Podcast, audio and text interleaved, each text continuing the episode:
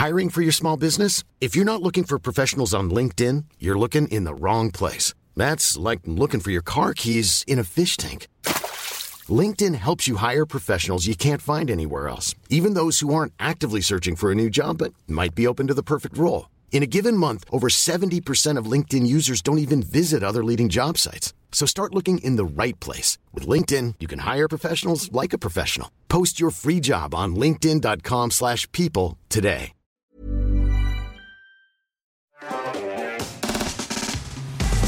Bonjour à tous et bienvenue dans Underscore pour la première émission de cette euh, troisième saison. J'espère que vous allez bien. C'est un immense plaisir de vous trouver aujourd'hui. Je vois le chat on fire. Vous l'avez vu, il y a des petites euh, subtilités qui se préparent dans cette nouvelle émission. J'ai avec moi de superbes invités. Ronnie, que vous connaissez, qui est Salut. déjà dans l'émission. Et euh, évidemment, Dr Nozman qui nous fait l'honneur de venir pour la première. C'est vrai, bonsoir. Ça va En honneur, je sais pas, mais en tout cas, euh, je suis là et ça fait plaisir. C'est techniquement, moi je le considère comme un petit parrainage de cette saison. Tu es le premier, c'est toi. Eh ben, ça fait plaisir. Regardez-moi ce décor incroyable. Ah, Il est franchement, franchement, j'espère que j'espère que, que que vous appréciez ce, ce nouveau plateau de Score. Euh, évidemment, euh, tout est vrai, tout est vrai. Euh, Mais carrément, mais vous avez ouais, vu ouais. la rue là-bas? Ouais, euh, Qu'est-ce qu'on a mis déjà? Vous avez carrément mis des palmiers quoi. Genre, mais mais c'est ouf Non, mais il est là le palmier. Je vois pas de. Non, il y en a un derrière. Il y en a un Ah autre. oui, oui, bah ouais, oui, mais bah oui, oui, euh, pardon, pardon.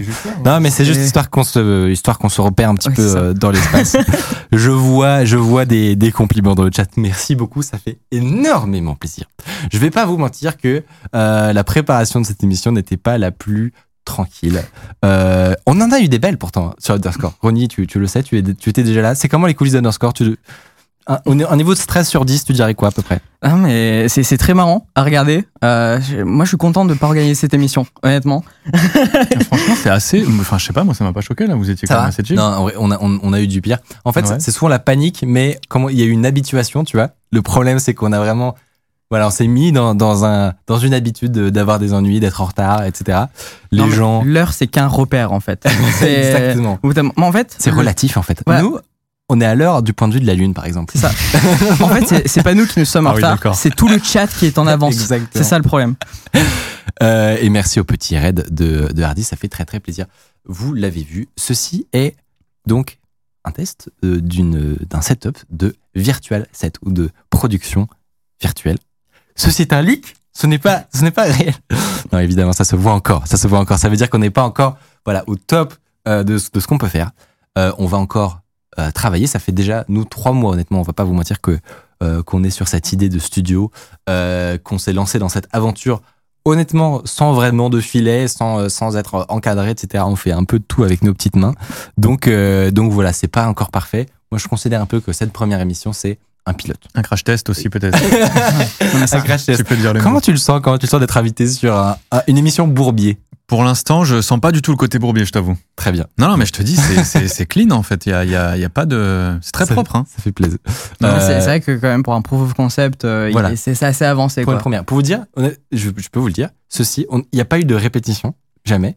Ceci est la première fois qu'on fait un tournage pour de vrai, voilà, euh, qui est vu par des gens. Euh, même, euh, même pas en live ou pas en live, voilà, c'est la première fois qu'on a allumé vraiment ces caméras et qu'on lance quelque chose. Vous êtes vraiment des grands malades. On est un peu des grands malades. On va pas se mentir qu'on est un peu des grands malades. Euh, mais voilà, ne vous, ne vous, ne vous en faites pas. Ça va. C'est le but de cette émission aussi, c'est de que l'émission en elle-même, les coulisses, soient en fait un, un bac à sable pour, euh, pour bah, justement vous, vous parler de nouvelles technologies, vous expliquer comment on fait certains trucs. On est un peu nous-mêmes le sujet de notre émission. Oh là. Et ça, c'est beau. Et ça, c'est beau. Ouais. Euh, ouais, ouais, ouais. On va couper. C'est hein, tout pour si aujourd'hui. vous c'est pouvez, tout pour euh, aujourd'hui. Ce qui veut dire quoi? Que il va y avoir des itérations, évidemment, euh, au cours de l'année, des petites nouvelles fonctionnalités. Là, par exemple, on a repris complètement le layout de, de l'année dernière parce qu'on n'avait pas le temps de tout faire, on va pas mentir. Euh, le décor, c'est un décor totalement temporaire qui a été fait bien plus rapidement que ce que vous imaginez. Euh, donc, euh, donc, euh, mais qui fait déjà très bien, euh, très bien le taf. Donc, euh, donc, bravo évidemment. Je commence par ça. Normalement, ce sera à la fin de l'émission, mais je dis d'avance un, un bravo à l'équipe parce que euh, clairement, c'était c'était pas une mince affaire ce truc. Euh, c'est si vous saviez en fait le château de cartes qui fait qu'à la fin on a un flux vidéo qui part sur Twitch. Euh, vraiment à tout moment, c'est ce qu'on disait, c'est que même là, peut-être les lights peuvent tomber. Euh, c'est possible. Peut-être que euh, on a on a que des logiciels en bêta, par exemple. Vraiment, je crois qu'on a un enchaînement de. Il n'y a, pas un truc qui est en prod euh, final, quoi. non, non, on est vraiment même même pour pour utiliser les mots les mots exacts, on est en nightly release Ah sur. euh, donc c'est le, c'est-à-dire que c'est même pas la bêta, c'est que on a des fonctionnalités là qui ont été codées euh, il y a deux jours. D'accord. Euh, vraiment, on vous fera euh, tout un détail parce que d'un point de vue de la technique, c'est passionnant. Euh, et, euh, et voilà, on, on va pas se lancer dedans aujourd'hui parce que ça prendrait un live de trois heures juste pour vous décortiquer chaque, chaque étape. On a cependant une très belle émission devant nous, euh, dont, dont je vais vous parler juste après avoir présenté un peu mieux quand même mes chroniqueurs. Donc, Ronnie Carta, tu es pentester, on peut le dire, ou bug bounty? Alors, tu fais, tu fais tout en fait, Ronnie. Euh, je suis senior security engineer chez Mano Ça, Mano. c'est le terme officiel. Euh, donc euh, dans, dans la red team euh, de, de Mano Mano, mon but euh, bah, c'est de péter des trucs chez Mano Mano pour aider les équipes à, à après réparer des failles et, et que des acteurs malveillants n'essayent pas de rentrer chez nous. et éthique, on peut le dire.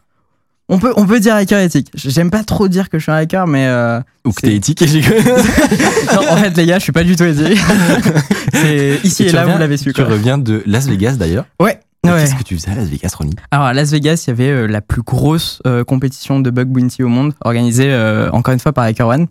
Euh, en gros, ils nous ont euh, tous invités, genre 130, 150 hackers, dans un casino. Et euh, on était euh, dans l'HyperX Stadium. Euh, c'est du coup c'est un gros stadium de e-sport où ils font des compètes de jeux vidéo et tout ça. Sauf qu'au lieu de faire du jeu vidéo, euh, bah là en fait il y avait trois grosses boîtes, euh, dont l'une d'entre elles c'est Zoom et après les deux autres je peux pas le dire. Euh, bah ils sont demandés de. C'est relou qu'il fasse ça. Franchement, c'est relou qui, qui t'empêche de dire leur nom. Parce que tu sais pourquoi c'est relou? Parce qu'après nous, on met quoi dans nos titres YouTube? Ouais, ils ont ils ont piraté l'entreprise, mais par contre, on sait pas quoi. le, le titre, Ronnie nous explique comment il a piraté une grande entreprise. Non, mais mais, les, résultats, ils sont connus. alors pas tous. Euh, quand quand il y a une faille qui est découverte, on peut euh, essayer de la disclose, c'est-à-dire euh, dire à l'entreprise est-ce qu'on peut parler de la faille publiquement? En général, les entreprises elles sont pas très friandes et en fait ça dépend de la maturité euh, Ok. sécurité de l'entreprise. Donc euh, là sur ce qu'on a trouvé, euh, parce que j'étais pas tout seul, euh, j'étais avec d'autres Français, dont Brice, alias Zax et Daniel alias Qui est venu cette Blacklist. émission, évidemment. Ouais, ils sont, les deux sont trop cool et, et du coup, bon bah Daniel Et vous avez fait un talk? Ouais, on a fait un talk. Alors, Attends, et j'ai même vu trucs. qu'on a été cité dans le talk. alors ouais, Ça, euh, c'est incroyable. C'est-à-dire que il y avait une conférence, Las Vegas, donc probablement le, le- la plus grosse réunion de hacking, enfin Ouais. parmi les, plus grosses. C'est-à-dire qu'il y avait une, une salle de conférence géante avec un écran comme ça. Il y avait nous, nos petites têtes là sur Underscore. Ouais. Et En ça, c'est dingue. En fait, c'est parce qu'il y a quelqu'un dans les commentaires euh, de, de la vidéo YouTube où j'étais passé. euh, J'avais parlé d'une attaque qui s'appelle la sandwich attack. Donc, je vais pas la refaire euh, aujourd'hui. Mais quelqu'un dans les commentaires a dit ce serait cool de renommer l'attaque jambon beurre. Et Parce que c'est surtout des Français qui trouvent cette attaque. C'est c'est ça. Et du coup, bah. Bah, je- j'ai dit dans le talk, euh, vous savez quoi, cette attaque que j'ai présentée, je l'ai présentée techniquement, tout ça, et à la fin du talk, euh, cette attaque, on va la renommer de Jean Bubber attaque. Et j'étais, tout était en anglais, mais Jean Bomber c'était en français. Et, et en vrai, c'était pas mal fun. Et du coup, il y, bah y avait vos, vos têtes. euh, C'était, c'était une manière de remercier aussi pour le passage. Et oui, tout je ça. pense que la personne en commentaire, tu lui as refait sa journée. Je, je- mais j'espère qu'elle arrive. Très fort. Mais, euh, bah, en tout cas, dans la salle, ça, ils ont aimé. Ça a Et, euh, et voilà, et du coup, notre but, bah, c'était de péter des trucs. On a encore fait des nuits blanches avec euh, Brice. euh, on a encore euh, trouvé des dingueries. des trucs sur Zoom? Euh, pas sur Zoom, on a été sur les, les autres euh, périmètres. Euh, on essaye vraiment là de, de disclose la citer le faille. nom. ouais, mais surtout, là, on, on est en, en conversation avec eux pour voir si on peut euh, en parler. Ah ouais. Et du coup, peut-être. chez nous. ah oui, bah, peut-être Tu revenir. sais et- où aller, tu sais où et, aller. et- et dire que Google, non. Wow, wow. C'est du tout. FBI, open up. Et tout ça, c'est sur scène? Euh, bah là, c'était euh, vraiment en, en physique, mais après sur scène, c'était vraiment la remise des prix. Le talk, euh, il était euh, sur scène, mais après là, c'est vraiment un stadium de, de e-sport. Du coup, t'as as plein d'ordinateurs Ouais. alignés et du coup, bon, tu ramènes avec ton PC portable et tu le mets à côté de de de, tu sais, de, de bécanes de, de ouf et tu dis. C'est pas pareil quoi. Et c'est là où t'as gagné? Vous avez gagné? On a euh, gagné avec Brice et Daniel euh, un prix de la meilleure collaboration sur l'une des trois entreprises. C'est-à-dire que euh, on a envoyé une faille tous les trois ensemble et la faille, elle était tellement cool, tellement critique et tout ça qu'ils ont dit bah vous avez le trophée de la meilleure collaboration, du coup le, le meilleur team up euh, Ok. de, de l'event. Et c'était ça le champion du monde? Le championnat du monde? Alors ça c'est championnat du monde, c'était en janvier. D'accord, c'est euh, C'est là où il est venu nous raconter comment Comme on est devenu champion du monde. Exactement, comme l'équipe de France. Très, l'équipe de France. La, très humblement. La France est très forte dans le, le, monde du hacking ou? En cybersécurité, on est, on est pas mal. Euh, en France, euh, en termes de. de, de, de... On craque, par exemple. en termes d'entreprise, de, euh, on fait encore trop du défensif, mais on a beaucoup de talents qui savent faire euh, du, du, hacking éthique, de cybersécurité offensive. Et il euh, n'y a pas encore assez cette culture en France. Il faut la développer. Et voilà, bon, c'est pour ça qu'on se fait. C'est ça, en tant que personnalité, il y a, on, on, a du, du monde. sur les infras, bon, voilà, je sais pas, les hôpitaux français. Tu as un commentaire peut-être à faire sur Je, je, n'ai aucun commentaire. bon, euh, donc vous connaissiez Ronnie évidemment, et nous avons Germain. Ouais, c'est moins impressionnant euh, tout ce qui se passe. Euh, c'est pas du tout moins impressionnant. Tu sais pourquoi? Parce que moi j'avais pas réalisé, mais en fait tu es le, le, le techniquement le, le youtubeur de vulgarisation scientifique numéro un en France.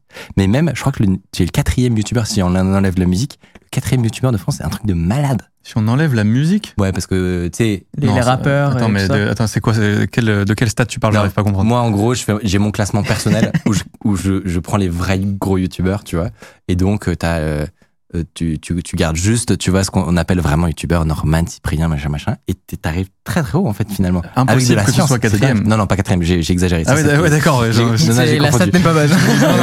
ça, c'était Thibaut Chef, je crois. Bon, bref. Mais en tout cas, j'étais, je me suis dit, waouh, putain, ce gars arrive à amener la science très haut, quoi. Ouais, bah écoute, euh, ça fait plaisir. J'essaye de. Enfin ouais, c'est mon taf depuis 12 euh, ans maintenant sur cette chaîne et euh, j'essaye tout le temps de d'intéresser les gens, quoi, de les rendre curieux. C'est vraiment mon, ma mission numéro un et, et voilà, c'est cool que ça que ça que ça parle à certaines personnes, quoi. Moi, j'ai l'impression que c'était hier le moment où t'avais passé le million, par exemple. Vraiment, je me rappelle et je me dis, c'était un peu un événement parce que c'était la première fois que justement une chaîne YouTube qui faisait de la vulgarisation, ouais, passait ce, ce, ce, cap. C'est vrai que c'est euh, et pas mal de gens en avaient parlé. Je m'en souviens que quand effectivement quand la chaîne a passé le million, T'as euh, senti un changement bah, Non, mais en fait, j'ai ressenti beaucoup de soutien de la part de toute la communauté de la vulgarisation. Où c'était symbolique qu'une chaîne passe le million dans le monde de la de la vulgarisation, et ça, ça m'a fait vraiment euh, beaucoup. De, ça m'a vraiment fait plaisir en fait. Après, je m'accroche pas du tout aux, non, tu vois, à ces chiffres-là, mais effectivement, ça devait être en fin 2016 et depuis, il s'est passé vraiment beaucoup de choses. Quoi.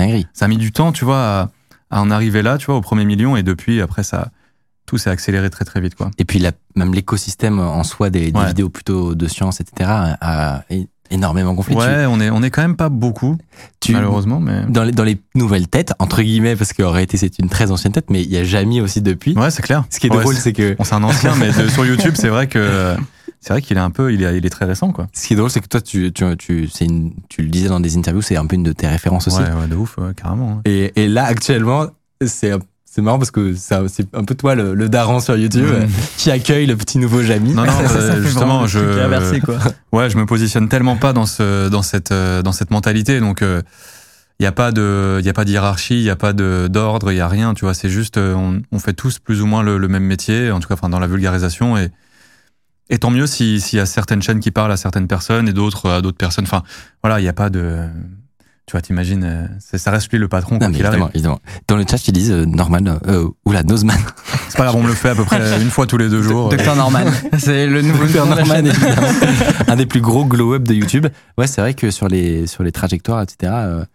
Bah, franchement, ça fait plaisir. Euh, mais en fait, c'est ça, c'est, tu vois, mais c'est comme, c'est comme ici, en fait. C'est-à-dire que, euh, on essaye de se structurer petit à petit, de d'évoluer et, euh, et, en fait les faut que les gens aussi la, la communauté comprenne que euh, quand nous on arrive à fédérer des, des, chaînes comme ça qui rassemblent des centaines de milliers de personnes, bah au bout d'un moment on, ça nous donne des opportunités, tu vois, de, de, prendre des risques aussi à certains moments, de, de, se staffer avec des gens qui peuvent nous aider à aller plus loin en fait.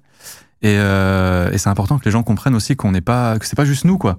C'est pas juste Nozman ou Micode ou quoi que ce soit, tu vois, c'est Derrière, il y a les ah, monteurs, il y a les machins. Il y a non, mais voilà, c'est, tu vois, c'est hyper important de, de, que les que les gens comprennent bien. Moi, moi, j'ai du mal avec le fait qu'on sacralise vraiment une personne, tu vois. Parce que derrière chaque youtubeur, euh, chaque entre guillemets gros youtubeur, bah, en fait, il y a une équipe de, de 5, 6, 7 personnes, voire plus. Et peut-être que sur YouTube, ça se voit moins. Genre, du fait qu'il y a ce, côté montage, etc., tu le sens moins que, par exemple, sur du live où. Ouais, ouais, c'est clair. naturellement, tu vas avoir, euh, en fait, il y a une émulsion, cette impression que, là, c'est clair. Déjà, t'arrives ici.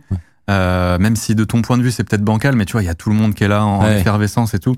Il y a du monde derrière euh, derrière toutes ces chaînes que les gens consomment. Et franchement, un gros big up à toutes ces, à toutes les équipes qui sont un peu dans l'ombre depuis toujours. C'est des fois c'est pas évident, je pense Non, pour elle en vrai. d'accord. Non, mais tu as bien raison. De Bah non, mais ce- ouais, ce c'est clair, message. tu vois. J'aime ce message. Bah Euh, non, mais c'est normal. C'est normal. Ronnie, tu, en plus, tu disais que toi, ça faisait longtemps que tu suivais. Ah non, mais là, en fait, euh, j'ai 20 ans et je me suis pris un coup de vieux. 20 ans, t'es champion du monde. Et je me- perds pas de temps quand même. me- je me suis pris un, un coup de vieux parce que euh, ça fait 10 ans que j'ai découvert ta chaîne. T'avais Euh, t'avais 10 ans. quoi.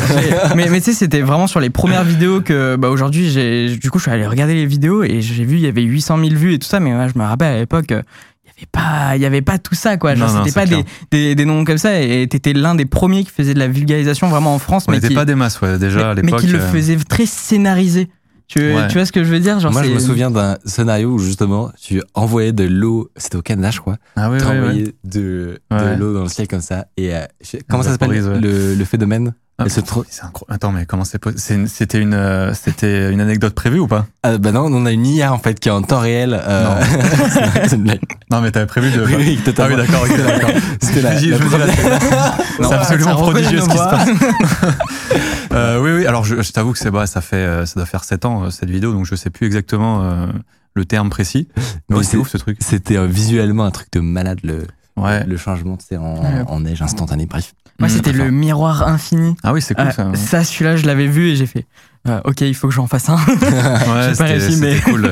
L'époque des petits euh, des DIY, des, des expériences comme ça, c'était sympa. Mais tu vois, c'est c'est génial de, de revoir ça aussi avec euh, avec le temps et de voir comment ça a évolué aussi, que le perso est plus du tout le même. euh, Que Et oui, c'est Ouais, clair ouais. qu'à l'époque, mais on oublie hein, en fait, mais à l'époque, il y avait plein de petites mimiques, Ouais, c'est clair. C'était, j'étais comme ça tout le temps. C'était insupportable. C'était insupportable, proprement insupportable euh, pour euh, vous et pour moi en fait. Moi, j'ai Euh. grandi euh, mes trucs de science avec cette voix-là dans, dans la tête et j'étais en mode. Mais non, c'était trop cool en fait, c'était scénarisé non, mais Je ça. c'est- une après, portion de l'audience qui devait aimer. ouais, mais j'imagine. de Mais il y a un moment quoi. donné où tu vois, euh, bon, après moi aussi je. Bah, au moment, t'as la voix cassée déjà. Donc, euh, voilà, pas non. pratique. Ah bon sur les, sur C'est le- une IA qui casse ma voix dans le live, c'est ça Non, mais c'est sur le côté d'avoir un, un- c'est con, mais, mais vocalement, moi, je, je le remarque aussi euh, chez des collègues, etc. Et ben, t'en as qui vont avoir ce truc-là d'avoir une voix différente, Ah ouais, et t'en as pas. Ouais, ouais. Et, euh, et je pense qu'à la base, c'est un truc pour. euh, Les, les gens le font au début pour s'aider, peut-être. Parce que ça fait bizarre de parler à une Bah, caméra. Moi, je vais te dire, le perso de Dr. Nozman, avec les lunettes et la blouse, c'était uniquement parce que j'avais peur, entre guillemets, de la caméra, quoi. C'était une façon pour moi de. C'était une façon facile de, de devoir euh, faire une vidéo. Enfin, si je devais faire une vidéo à l'époque, euh, de manière naturelle, j'aurais pas pu. Donc, euh, le côté lunettes, c'était pour me cacher derrière bien un truc, sûr. tu vois. ouais. Et je pense qu'il y en a plein qui font ça. hein. Bah, c'est sûr. C'est un genre d'avatar, mais avant l'heure, quoi. Maintenant, les.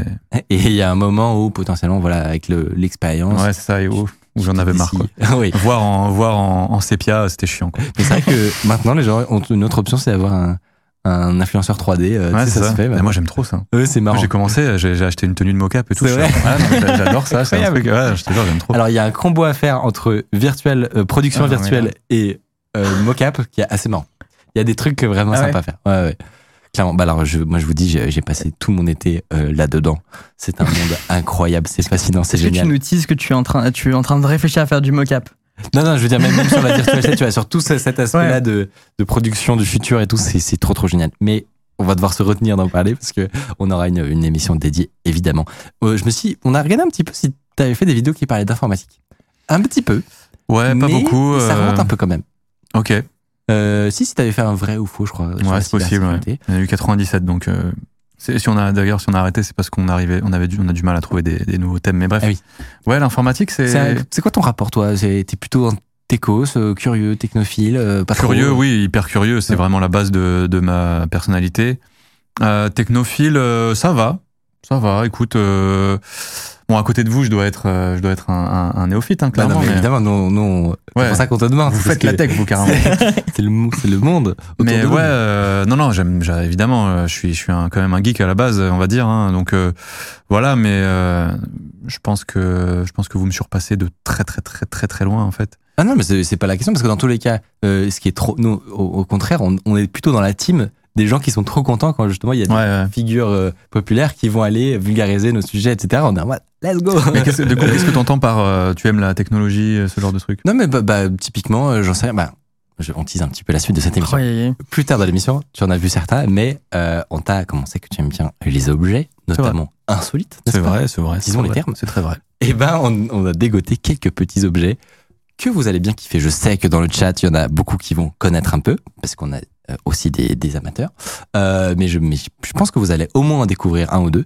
Et, euh, et voilà, on va découvrir ça ensemble. Donc c'est voilà le genre d'exemple. Bon, là, c'est très Ouais. très précis, tu vois. Mais, Non, non, des- mais tu vois, bah, je- justement, euh, je- j'ai j'ai acheté deux tenues de mocap. euh, C'est une galère la mocap. Hein. C'est une galère Ah de ouais. fou. Tu mets une tenue avec les capteurs, euh, que l'ordi il, il capte tous les signaux, les logiciels de, de, de, de réception de données en Ouais. temps direct.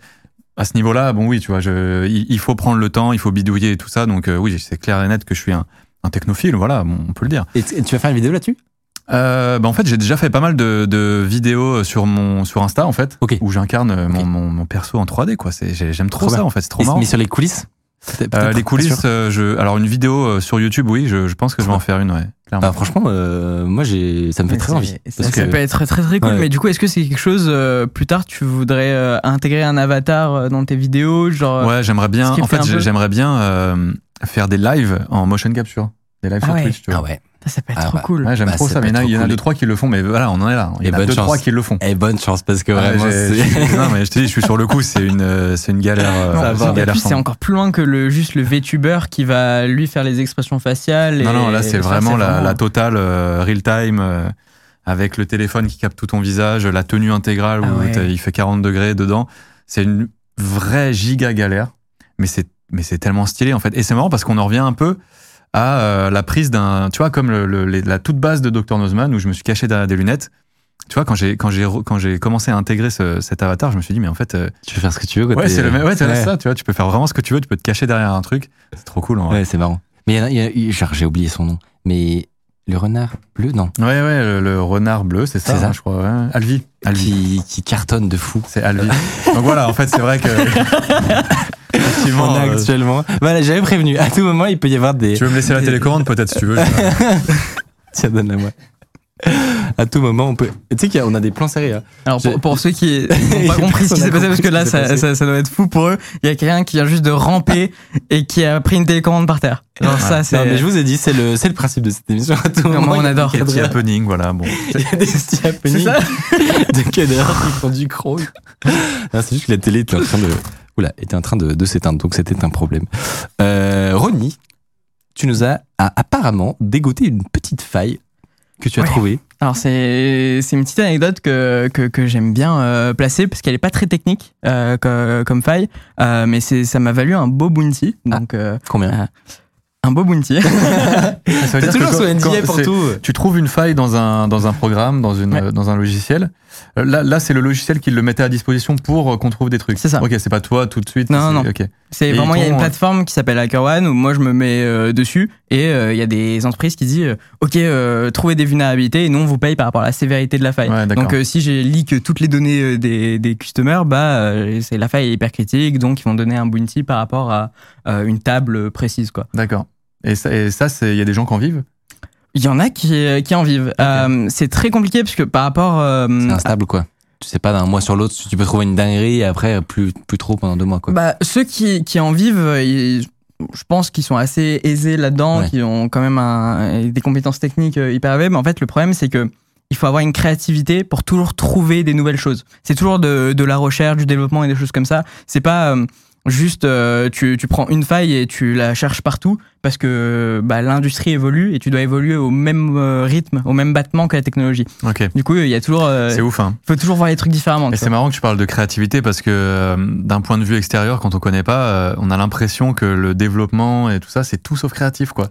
Alors qu'en fait, il y a une énorme part de, de créativité dans la Mais, façon de voir les problèmes, ouais. etc. Ju- Juste sur ceux qui conçoivent les technologies euh, par rapport aux besoins de demain et des choses comme ça, ça, ça requiert énormément de créativité. Genre par exemple, dis-toi les, gens qui ont inventé le protocole Wi-Fi, Ouais. genre ils sont partis de rien concrètement et c'est quelque chose qui est, qui est arrivé dans les années C'est 90. quelque chose qui marche bien, quoi.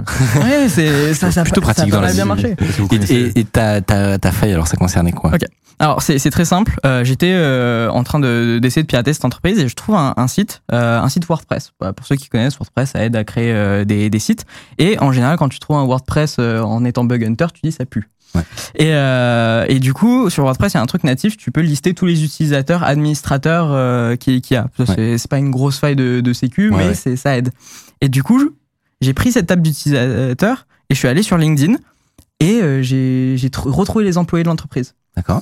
Et euh, il y a un employé, je sentais qu'il allait, qu'il allait, qu'il allait me donner quelque chose de cool.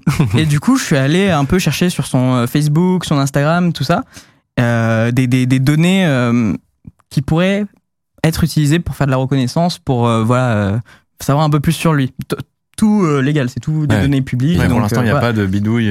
Non. Mais en fait, ce qui se passe, c'est que j'ai trouvé son pseudo de jeu vidéo. Ok. Et j'ai pris son pseudo, je l'ai mis dans les bases de données qui ont été leakées. Ça veut dire qu'il y a des, des acteurs malveillants qui, qui dumpent des bases de données, qui vraiment qui les mettent a- y a- publiques il y a avec des mots de des passe, des, Bah, j'ai des changé de mails, numéro il y, a, il y a deux mois pour ça. Voilà, voilà. Voilà. Des, des trucs comme ça. Merci, hein, les gars. Sympa, super. C'est très très chiant. hein. Mais pour, pour moi, c'est utile parce que du coup, j'ai pris son nom d'utilisateur et là, je vois plein de mots de passe. Mais, mais je, Attends, attends, attends, juste euh, le, le schéma, c'est quoi? Comment t'en es arrivé à avoir ces mots de passe Redis-moi, c'est, pas- en gros, je trouve euh, Son pseudo de jeu vidéo. son pseudo de jeu vidéo. Je prends son utilisateur et je, je j'essaie de trouver des correspondances dans les bases de données qui ont fuité. Sur les dix dernières années. D'accord, ok. Est-ce que ce pseudo apparaît ailleurs. Est-ce qu'il apparaît et est-ce qu'il y a un pseudo et un mot de passe? Et là, je vois des centaines de mots de passe et c'est presque toujours la même chose. Ok. Et donc, ce que je me dis, c'est, euh, je vais sur WordPress, je tape le mot de passe, il me dit, euh, bah, le mot de passe, il n'a pas 8 caractères, il n'a pas la majuscule, tout ça. Et donc, tout ce que je fais, c'est que je mets une majuscule, je mets un 1, point d'exclamation, et là, je suis dans le WordPress, et je peux écrire du code dans le serveur.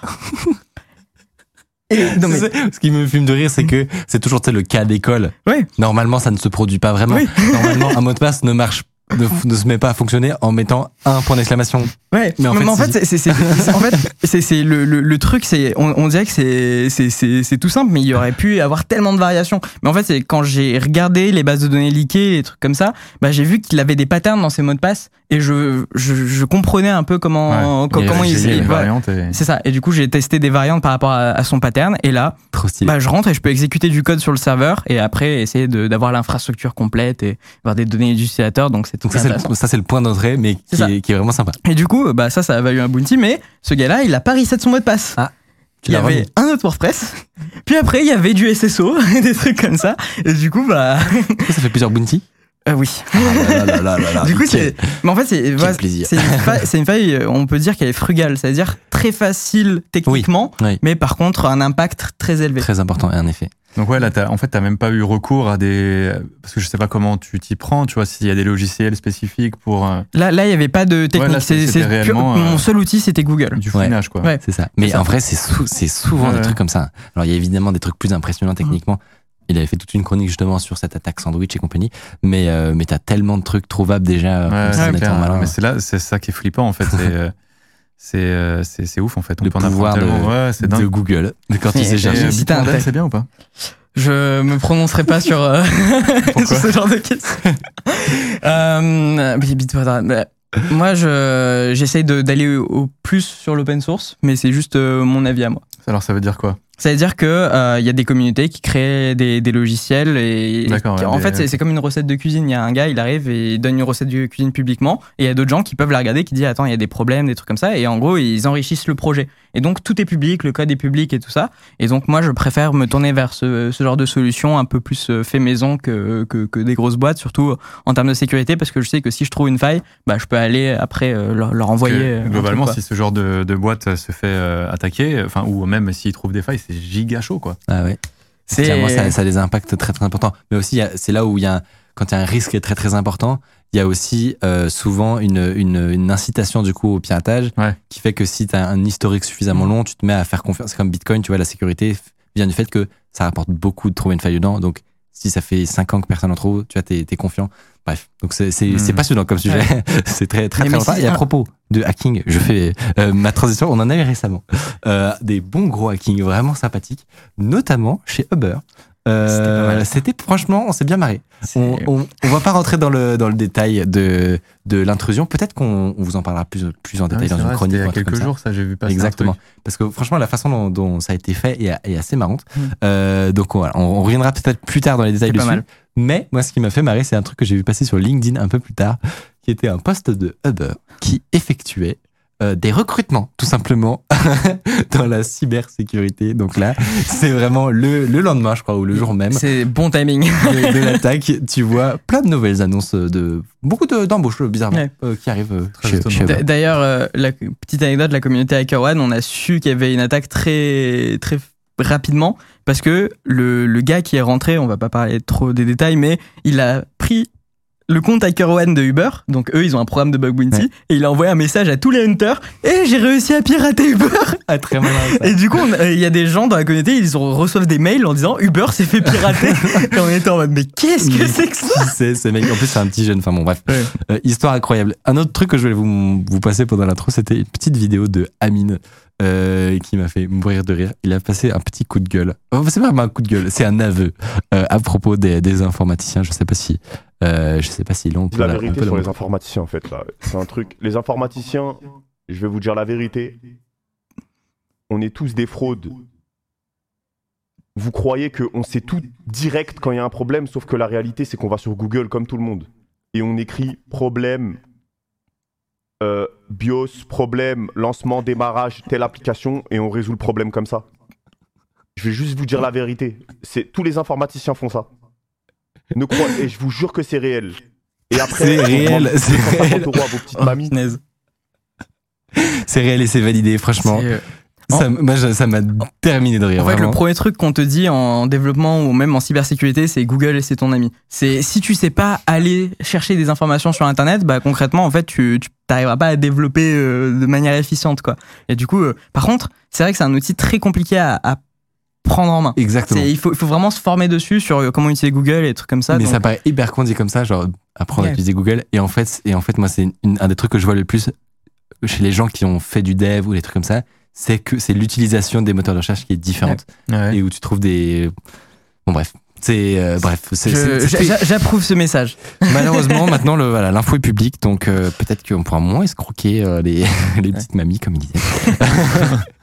et, euh, et puis voilà tout simplement c'était euh, notre petite introduction on a, on a duré un petit peu et il est temps de rentrer un peu dans le vif du sujet. Je vous tease un peu quand même ce qu'on fera en fin d'émission. On va recevoir sur ce plateau un monsieur qui s'appelle Serge Humpich euh, qui est l'ingénieur français qui a on va dire craqué les cartes bleues voilà qui a fait que concrètement tout le parc a dû être euh, changé. Bref, ça fait Mais un boucan terrible. Ah mais ouais. mais C'est incroyable de le recevoir, objectivement. je, je, je, je suis scotché. Euh, non, ça va être trop bien, ça va être trop intéressant. Euh, on va pouvoir lui poser plein de questions sur, sur son histoire. Ce sera euh, un peu plus tard dans, dans l'émission. Et, euh, et avant ça, comme je, je le disais tout à l'heure, euh, on va un petit peu euh, discuter de, de plein de sujets avec toi. Euh, on s'est dit que notamment les, je voulais, moi en gros, je voulais parler de sujets qui me touchent perso, enfin qui, pense des problématiques en commun qu'on peut avoir. Ouais. qui est le traitement de genre comment tu fais de la vulgarisation parce que c'est bien c'est galère genre c'est c'est bourbier à plein de niveaux parce que tu parles de plein de sujets et donc et donc tu peux jamais être à l'aise sur tout etc Ouais. et, euh, et du coup c'est un, un sujet qui est vachement intéressant globalement comment est-ce que on, comment est-ce qu'on peut faire de la, de la vulgarisation? Et euh, et quand est-ce que nous je sais que parfois tu vois des, on va avoir des, des gens ou des commentaires qui vont nous qui vont nous faire de- des retours parce qu'on va pas être précis sur Ouais, certains ouais, trucs et ça nous rend fou. Enfin bref, c'est un sujet qui est hyper compliqué, hyper Non, intéressant. c'est marrant parce qu'en fait, euh, vulgarisateur, en fait, c'est pas un métier où, euh, où tu sais tout, en fait. C'est pas, t'es pas scientifique, enfin, pour ma part, ou euh, voilà. Euh, c'est en fait, c'est un métier de fouineur. C'est un peu comme, c'est un peu comme vous, en fait. C'est un métier de fouineur ultra rigoureux, en fait. C'est-à-dire que le, moi, la façon que j'ai de, de le faire, c'est-à-dire que je vais, je me focus sur un sujet. Enfin, alors je vais dire on parce que on a une autrice. dans-. Ouais, voilà, on a une autrice dans l'équipe qui, euh, bah, qui, qui fait ça en fait. Euh, et, euh, et en fait, ce qui se passe, c'est qu'on est, euh, on fait un maximum de recherches euh, sur le sujet en question et on est très rigoureux dans le fait de recouper des sources. Alors, la personne qui écrit les scripts désormais chez nous, c'est, elle a l'habitude de faire ça et en fait, elle, elle appelle tous les spécialistes euh, pour s'assurer qu'il n'y ait pas d'erreur. Alors, des fois, il, peut, enfin, voilà, ça arrive qu'il y ait des erreurs qui se, qui se glissent dans les scripts. Dire, c'est Bah, pas, c'est- sur le nombre aussi, t'as un effet statistique. oui, voilà. Et puis c'est, en réalité, c'est pas, c'est pas dramatique. Ce qui est très important, c'est de savoir se corriger, de savoir rebondir. Ouais. tu vois. Nous, quand on fait une erreur dans une vidéo, si elle est vraiment gigantesque, euh, la vidéo, ça dégage, c'est retiré. On est, en fait, on est rigoureux et en même temps euh, conscient qu'on qu'on diffuse une vidéo qui va être vue par par des gens et qui vont euh, peut-être euh, retransmettre ce qu'ils ont entendu, tu vois. Ouais. Et il y a rien de pire que le bouche à oreille qui va transformer tout un truc. vois. mauvaises infos, etc. Ouais, voilà, donc euh, non, c'est la rigueur et euh, le sérieux dans les recherches et, euh, et voilà quoi. nous, nous, on a eu, on a eu quelques exemples euh, objectivement qui a été un peu traumatisant ou depuis ben enfin on, on- évidemment on fait attention mais j'ai eu moi j'ai eu quelques quelques trucs où on s'est un peu couvert de ridicule mais sur des petits détails tu vois. Donc limite ça en devient drôle. Par exemple je vous, je vous raconte ça c'est peut-être passé inaperçu pour certains qui l'ont pas vu dans l'émission mais il y a dans une chronique pour euh, du coup pour Underscore euh, dans une introduction on a évoqué la balkanisation du web. Ok. alors c'est un concept euh, qui en gros euh, voilà décrit la fragmentation du web, donc comment il y a plusieurs suivant les, les les régions du monde, etc. Nous, qu'est-ce qu'on se dit? Est-ce que vous la voyez venir enfin, On Je- se dit très peur. potentiellement que ça doit avoir un rapport avec le Valois.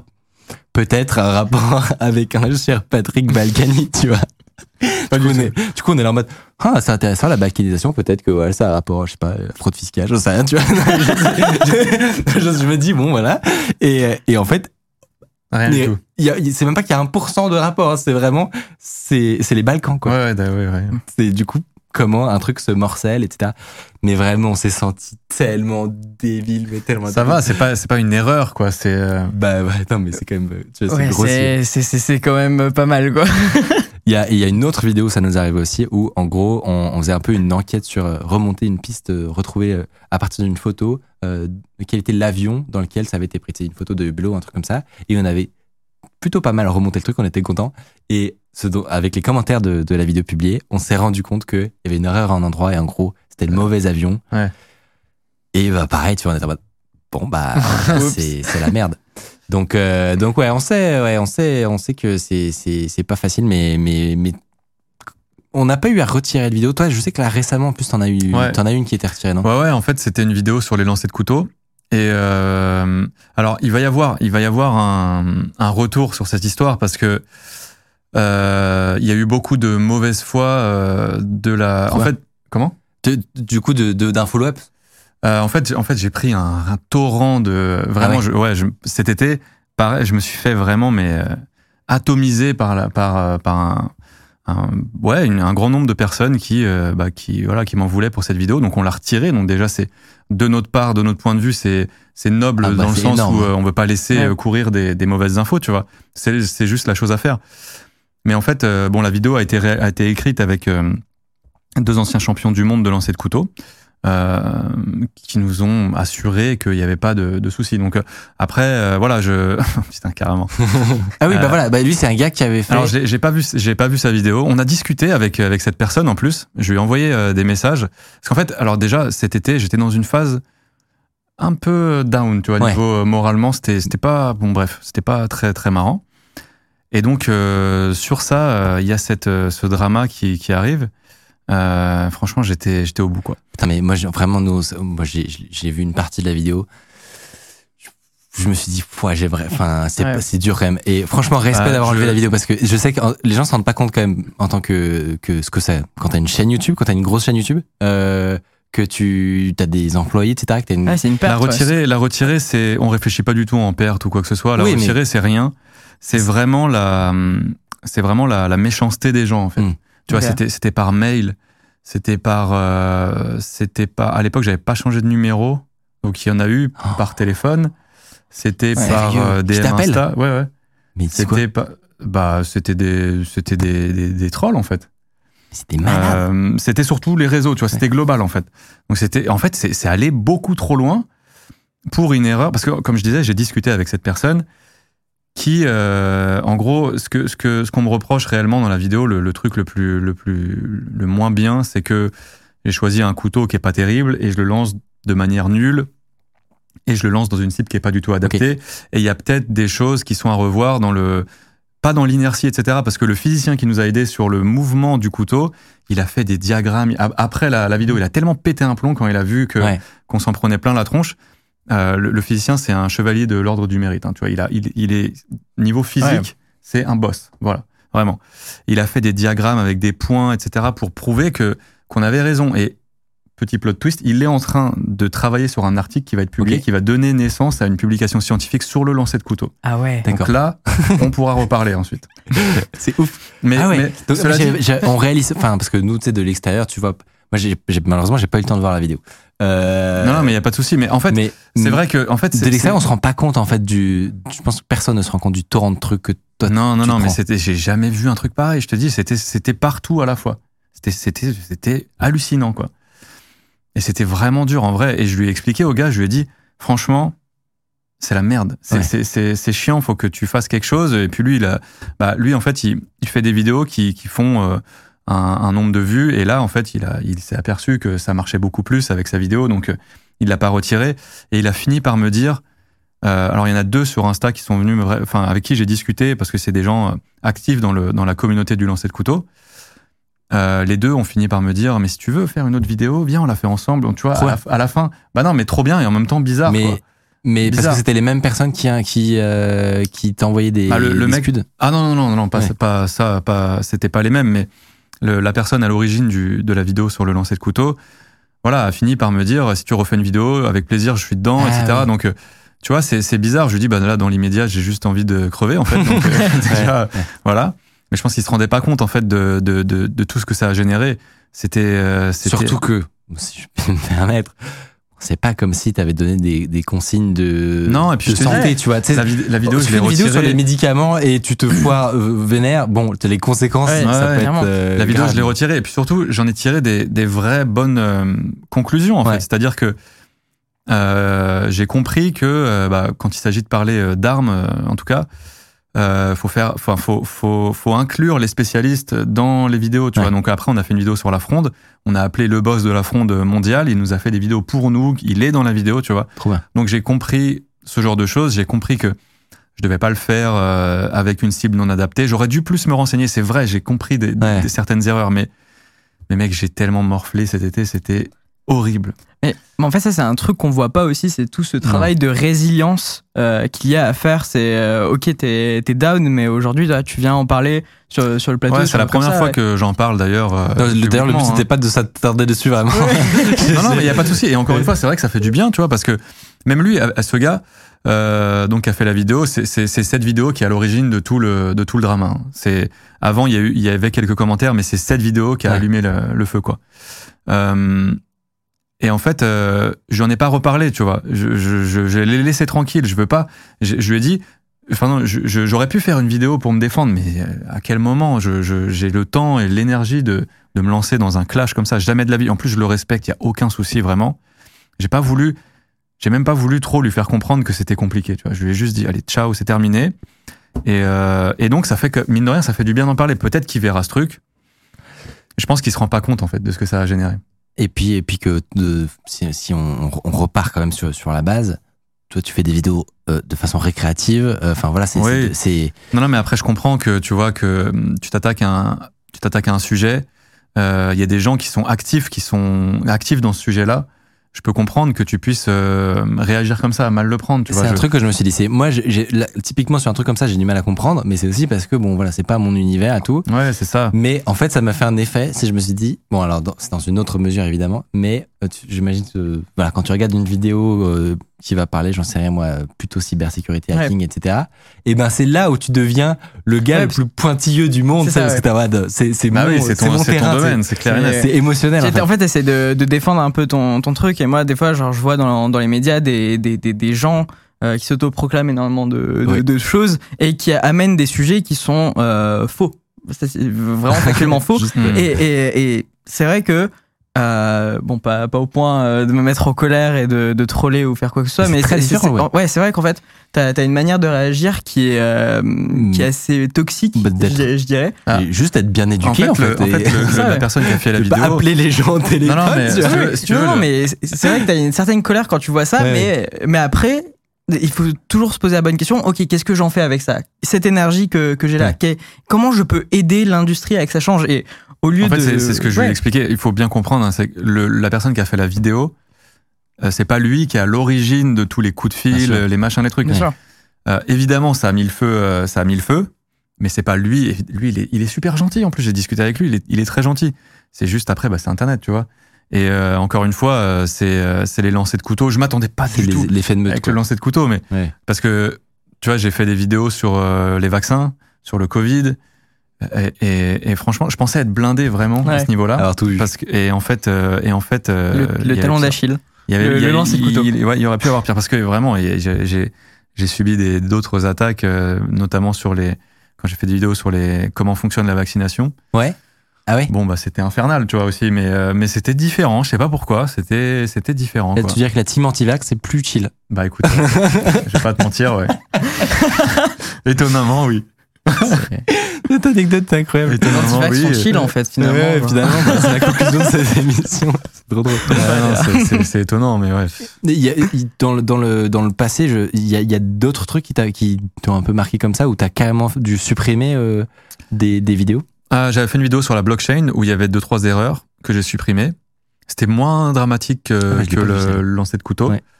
Euh, mais il fallait la supprimer parce que ça servait à rien de la laisser. Il fallait qu'elle soit beaucoup plus précise. Il fallait que voilà. Et en fait, euh, bon, je, les choses étaient mal faites. Et encore une fois, tu vois, c'est pour nous c'est du positif en réalité Mm. parce que ça nous ça nous a- ça nous élève en fait. Ça nous conditionne à toujours essayer de faire mieux. Donc euh, ces choses-là, je les prends pas comme des comme des échecs, c'est vraiment des leçons en fait. Même si, comme tu dis, bah peut-être que statistiquement c'est la chaîne numéro un et tout, mais on a encore des leçons à prendre des fois. Bah, c'est évident. Voilà. hein. En fait, les, les, les, t'as, t'as aussi un- une impression en voyant les chiffres, etc., que tu peux faire une comparaison avec genre, tu sais, des chaînes télé ou des trucs comme ça. Il faut se rendre compte que la, réalité, c'est que même si Internet se professionnalise, ça reste des petites boîtes, des petites structures. Ouais, c'est c'est en cours, quoi. C'est en Ouais. cours. Donc, euh, on est très humain, on voit tout en fait, on voit tous les messages. Euh, Ouais. Même si tu as des énormes communautés, euh, je t'ai entendu dire ça tout à l'heure, le moindre le moindre commentaire négatif, euh, on le voit et ça nous Ouais. ça nous plombe en fait. Bah, c'est sûr. Et les gens se rendent pas compte de ça, mais c'est assez violent quoi. bon voilà, c'est Voilà, j'ai- pris mais cher. non, mais c'est un, c'est évidemment un truc que, voilà, qu'on sou- qu'on souhaite Mais- à personne. Je dis, nous aussi, ça nous est arrivé sur des, sur des petits Ah oui, non, mais c'est normal. En vrai, c'est normal. C'est le jeu aussi. Voilà, exactement. public, euh, tu vois, c'est c'est le jeu et c'est comme ça, faut l'assumer. Voilà. Mais est-ce que alternativement, il y a une vidéo que tu as sortie et ça a ouvert un, un débat, pas, pas un backlash ou quelque chose comme ça, mais euh, voilà, il y, y a eu euh, un engouement de OK, on va parler de ce sujet, c'est un sujet neuf, comme ça. Parce que j'imagine dans la vulgarisation, tu t'attaques vraiment à tout, donc. euh, Ouais, ouais, carrément. Euh... Len Spinner. Bah là, tu, Ah, peux- tu alors parles d'un bouquin. J'ai fait une vidéo, tout le monde, tout le monde en a parlé, quoi. Mais tout le monde avait un hand spinner ouais. après. Après, euh, encore une fois, euh, ce que tout le monde m'associe au hand spinner et euh, je, je prétends pas timing, être ouais. la personne. Ouais, voilà, c'était. Mais quand même, je pense qu'il y a, Non, non, eu- ça a joué. Non, mais sur voilà, c'est. sur l'industrie du John Spinner, on Ça- peut situer ta vidéo. Ça, a joué, c'est sûr, mais euh, de là à être à, être à l'origine du, du phénomène en France, bon, euh, j'irai pas jusque là. Mm. Mais c'est, par contre, c'était, c'était bizarre ce truc. Hein. C'était très très bizarre. Tout d'un coup, devenir l'égérie du hand spinner, euh, un truc Ouais, complètement random. Ouais, c'est c'est vrai que que euh, t'en as même- t'as pas lancé de John Spinner. Non, toi. non, non, bah non. Et c'est marrant parce que la dernière fois, enfin, il y a longtemps, je faisais une vidéo avec, euh, avec Big Flo. Et, euh, et je lui ai offert un spinner. Et puis il le regarde, il me fait Putain, t'as dû te faire tellement de thunes. Ah non Zéro en fait. Non, non, non, rien, rien. Rien du tout. C'est Oh là là. Bon, attends, il faut réparer ça. On va lancer un hand Un spinner. nouveau. Spinner. Nouvelle vague. nouvelle Bah vague. ouais, mais je pense que si j'avais chopé le coche direct, ça aurait été, ça aurait été monstrueux. hein, mais mais pff, non, euh, non, non. Il y, a un- il y a un autre euh, principe de, de cet univers-là de la vulgarisation qui, que je trouve vachement intéressant, c'est euh, l'effet de halo. Je sais pas si ça vous dit quelque chose. Donc, c'est le- le- un principe qui dit que quand tu as, euh, euh, euh, tu vois énormément de gens qui accordent du crédit, tu vois un, un gros chiffre par exemple sur un nombre de followers ou quelque chose comme ça, et ben, ça veut dire que tu vas attribuer instantanément, Ouais. avant même connaître qui que ce soit, de une confiance importante Ouais, c'est l'effet de groupe quoi. Exactement. Mais sur le domaine euh, de potentiellement d'expertise de la personne, mais même pas que, tu vois, sur tout le reste. C'est-à-dire que c'est très étonnant comme, euh, comme truc, mais on observe que si, euh, j'en sais rien, bah, c'était une, une personnalité reconnue dans, euh, je sais pas moi, la, la, la drague de rue, parce que je dis ça parce que c'était. Ok. c'était- Sujet complètement random. hein. Stan- Leloup euh, qui, qui parlait de ça dans un podcast, je crois. Et, euh, et donc, euh, il disait, bah, lui, à, une époque, il parlait de drague de rue, tu vois. Ok. Et et il y a des gens qui venaient lui demander des conseils sur leur couple. Ouais. C'était en mode, non mais juste, euh, c'est pas le, Hmm. C'est- c'est pas, le mon même- domaine ouais. d'expertise. Et en fait, c'est un effet comme ça qui fait que la, la confiance qu'on t'accorde à un endroit très précis dégouline sur Ouais, tout. c'est clair. ouais. Et euh, tu te retrouves à avoir des gens qui, bah, j'imagine, ça doit euh, voilà, dans, dans tes DM ou des trucs comme Ouais, ça. les DM, c'est la fête. hein. Tu as des gens parfois qui, qui vont se, se confier et, et te, t'a- t'accorder parfois un, Ouais. un- une Bah, confiance typiquement, que- euh, typiquement euh, comment dire, euh, conseiller d'orientation en fait. Ouais. Déjà. Tu vois, alors que bah non, je peux vraiment rien faire pour vous quoi. tu dis quoi Tu dis quoi du coup dans tu... Euh, je réponds pas. Ouais. Des fois, je vois, mais je ou alors, euh, enfin non, je. Bah, c'est. Est-ce Ouais, qu'il je y a des gens qui te demandent de, de les aider avec leurs devoirs Ah oui, non, mais ça c'est. ça c'est la. viens juste de me demander, mais C'est tes DM, ça doit la être une horreur. méga base. Les devoirs, c'est les TD, les trucs, c'est, on va dire, euh, c'est 80% de mes DM. Ah ouais. C'est la base. Pas la vache. Mais, mais aussi, euh, ton effet de, de halo, c'est c'est aussi de là où ça vient euh, d'idolâtrer quelqu'un, Ouais, c'est euh, clair. c'est finalement. ça. Parce que y a- j'imagine que toi, t'as- t'as- t'as- tu dois ressentir ce truc où euh, bah, les gens, ils, ils mettent des mots sur ta personnalité, sur ce que tu dois être, ce que tu dois faire.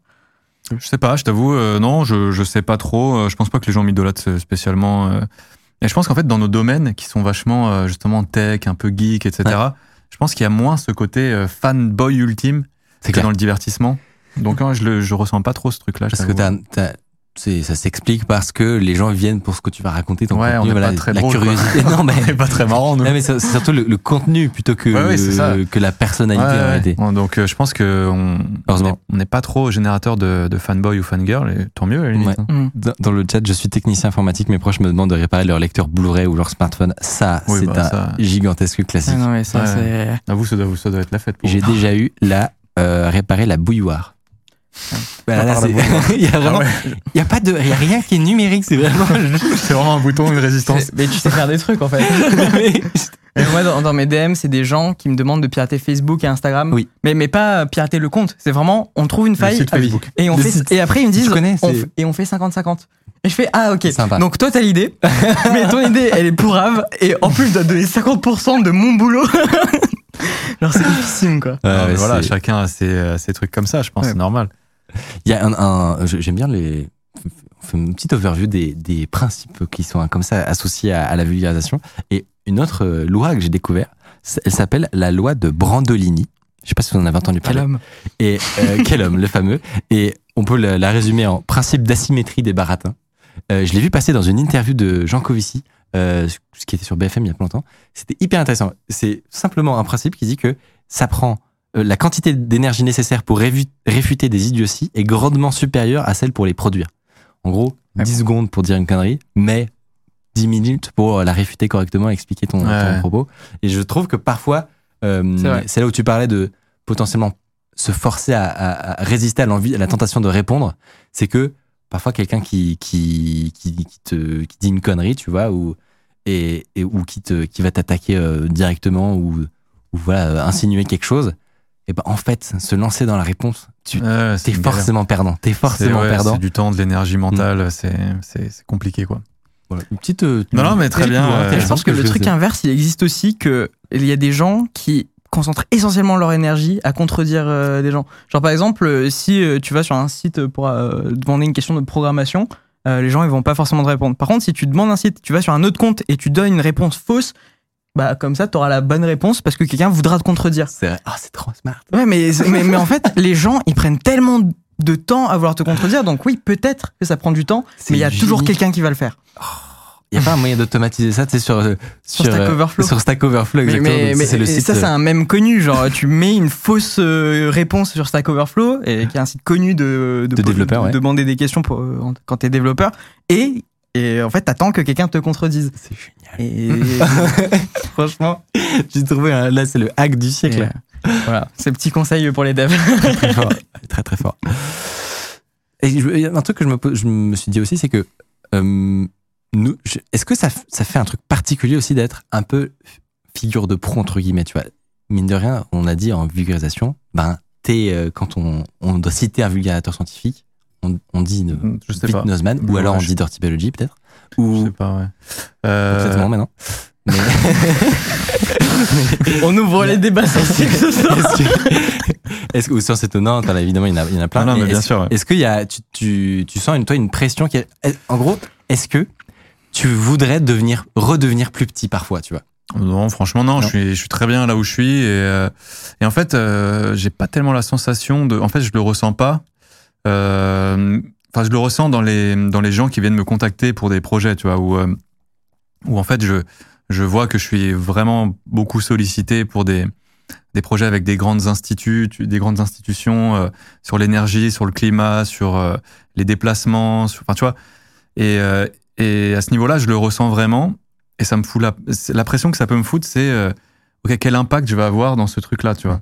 Est-ce que j'ai vraiment envie de d'utiliser ça, enfin le, comment dire le la, le, la notoriété entre guillemets que que possède la chaîne pour euh, glorifier peut-être un secteur euh, qui me parle pas, tu vois, ou voilà. Donc en fait, je le ressens euh, au niveau des au niveau des des, des, des, des, recommandations, enfin pas des recommandations, je l'ai dit tout à l'heure, j'ai oublié le mot, des, des projets qu'on pourrait me confier, tu vois. Et euh, mais sinon, non, euh, franchement, c'est euh, nous, on se prend pas la tête. Hein. on fait vraiment nos trucs de notre côté. Et tu vois, une vidéo par semaine, pof, c'est carré et ça, ça avance et on se prend pas la tête, quoi. Et, un truc que je me demandais, c'est sur les sujets. Donc, tu parlais énormément de trucs. Est-ce mm. que toi, personnellement, il y a un, un, truc où, où voilà que tu kiffes un petit peu plus que le reste et où bah c'est pas un sujet, c'est plus un domaine. C'est tout ce qui touche à la microscopie. J'ai vraiment, je suis vraiment buggé par ça. J'adore euh, le monde microscopique, tu vois, découvrir euh, le monde qui nous entoure à des échelles euh, invisibles à l'œil nu, tu vois.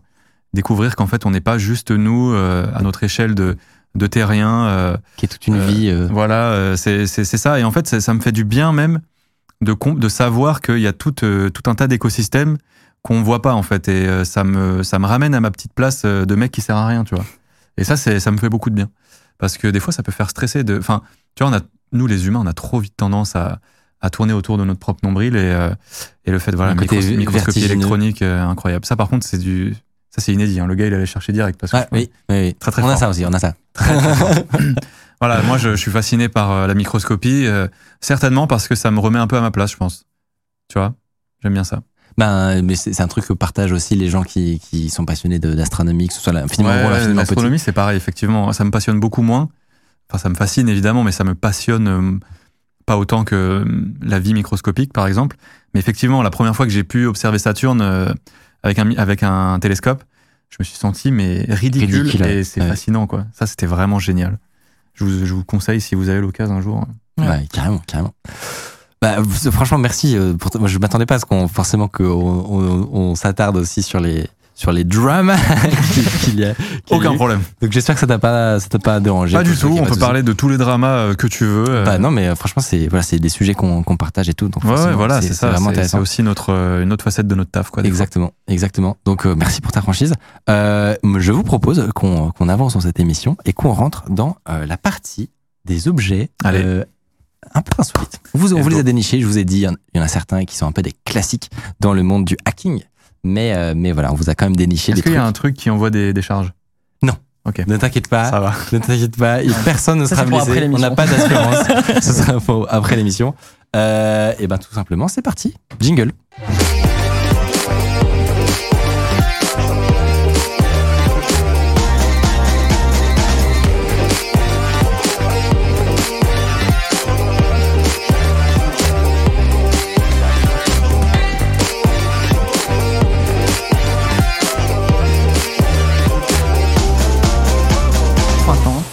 C'est fait exprès, c'est pour que voilà, c'est pour qu'on ait un petit peu le, temps. On a rallongé les, les jingles parce qu'à chaque fois, on avait le phénomène du euh, du plan. Euh, qui sort. Exactement. c'est génial. Ça. vraiment, tu sais, t'avais euh, le boule de quelqu'un qui, Mais c'est parfait. qui passait en direct. C'était génial.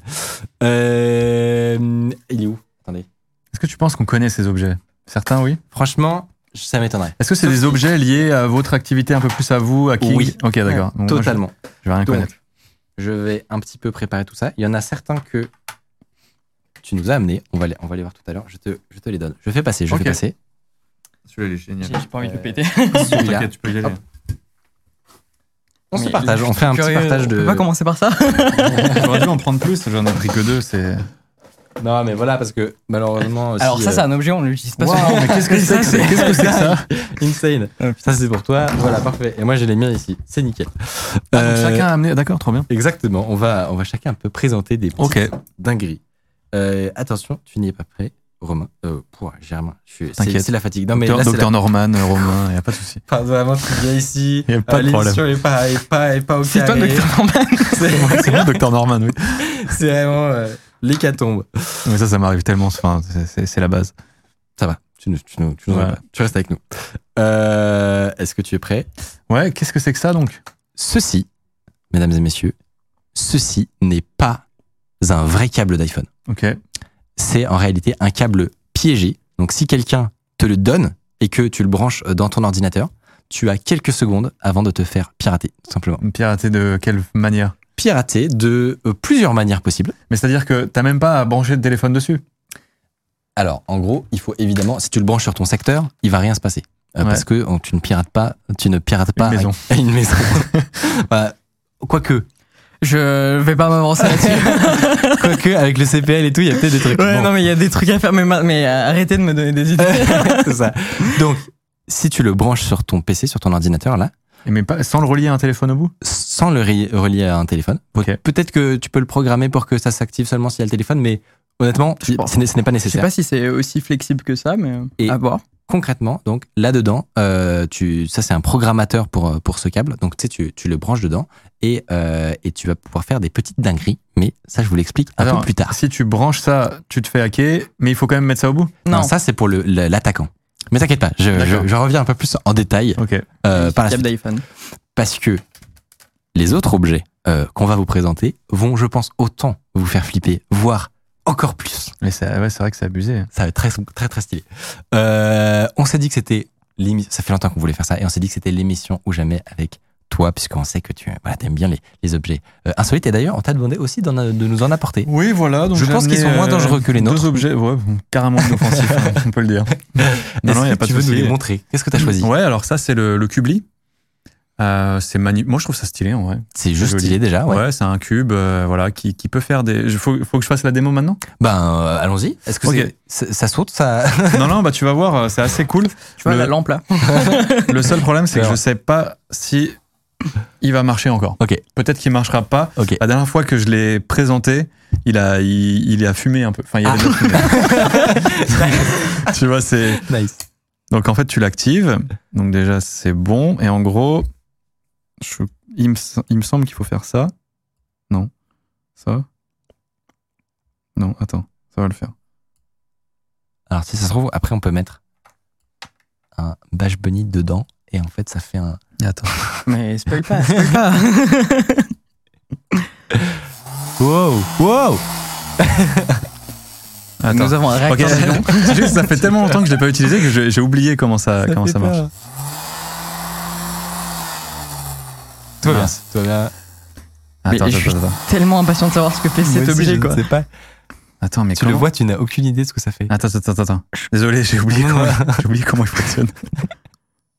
Attends. Voilà. Voilà. Wow En gros, c'est un objet qui a un petit gyroscope à l'intérieur qui calcule sa position C'est génial. et qui va tout le temps se, se stabiliser, tu vois, avec sa, avec sa roue en fait. Sa roue d'entraînement Ah, ici. c'est insane. C'est trop bien.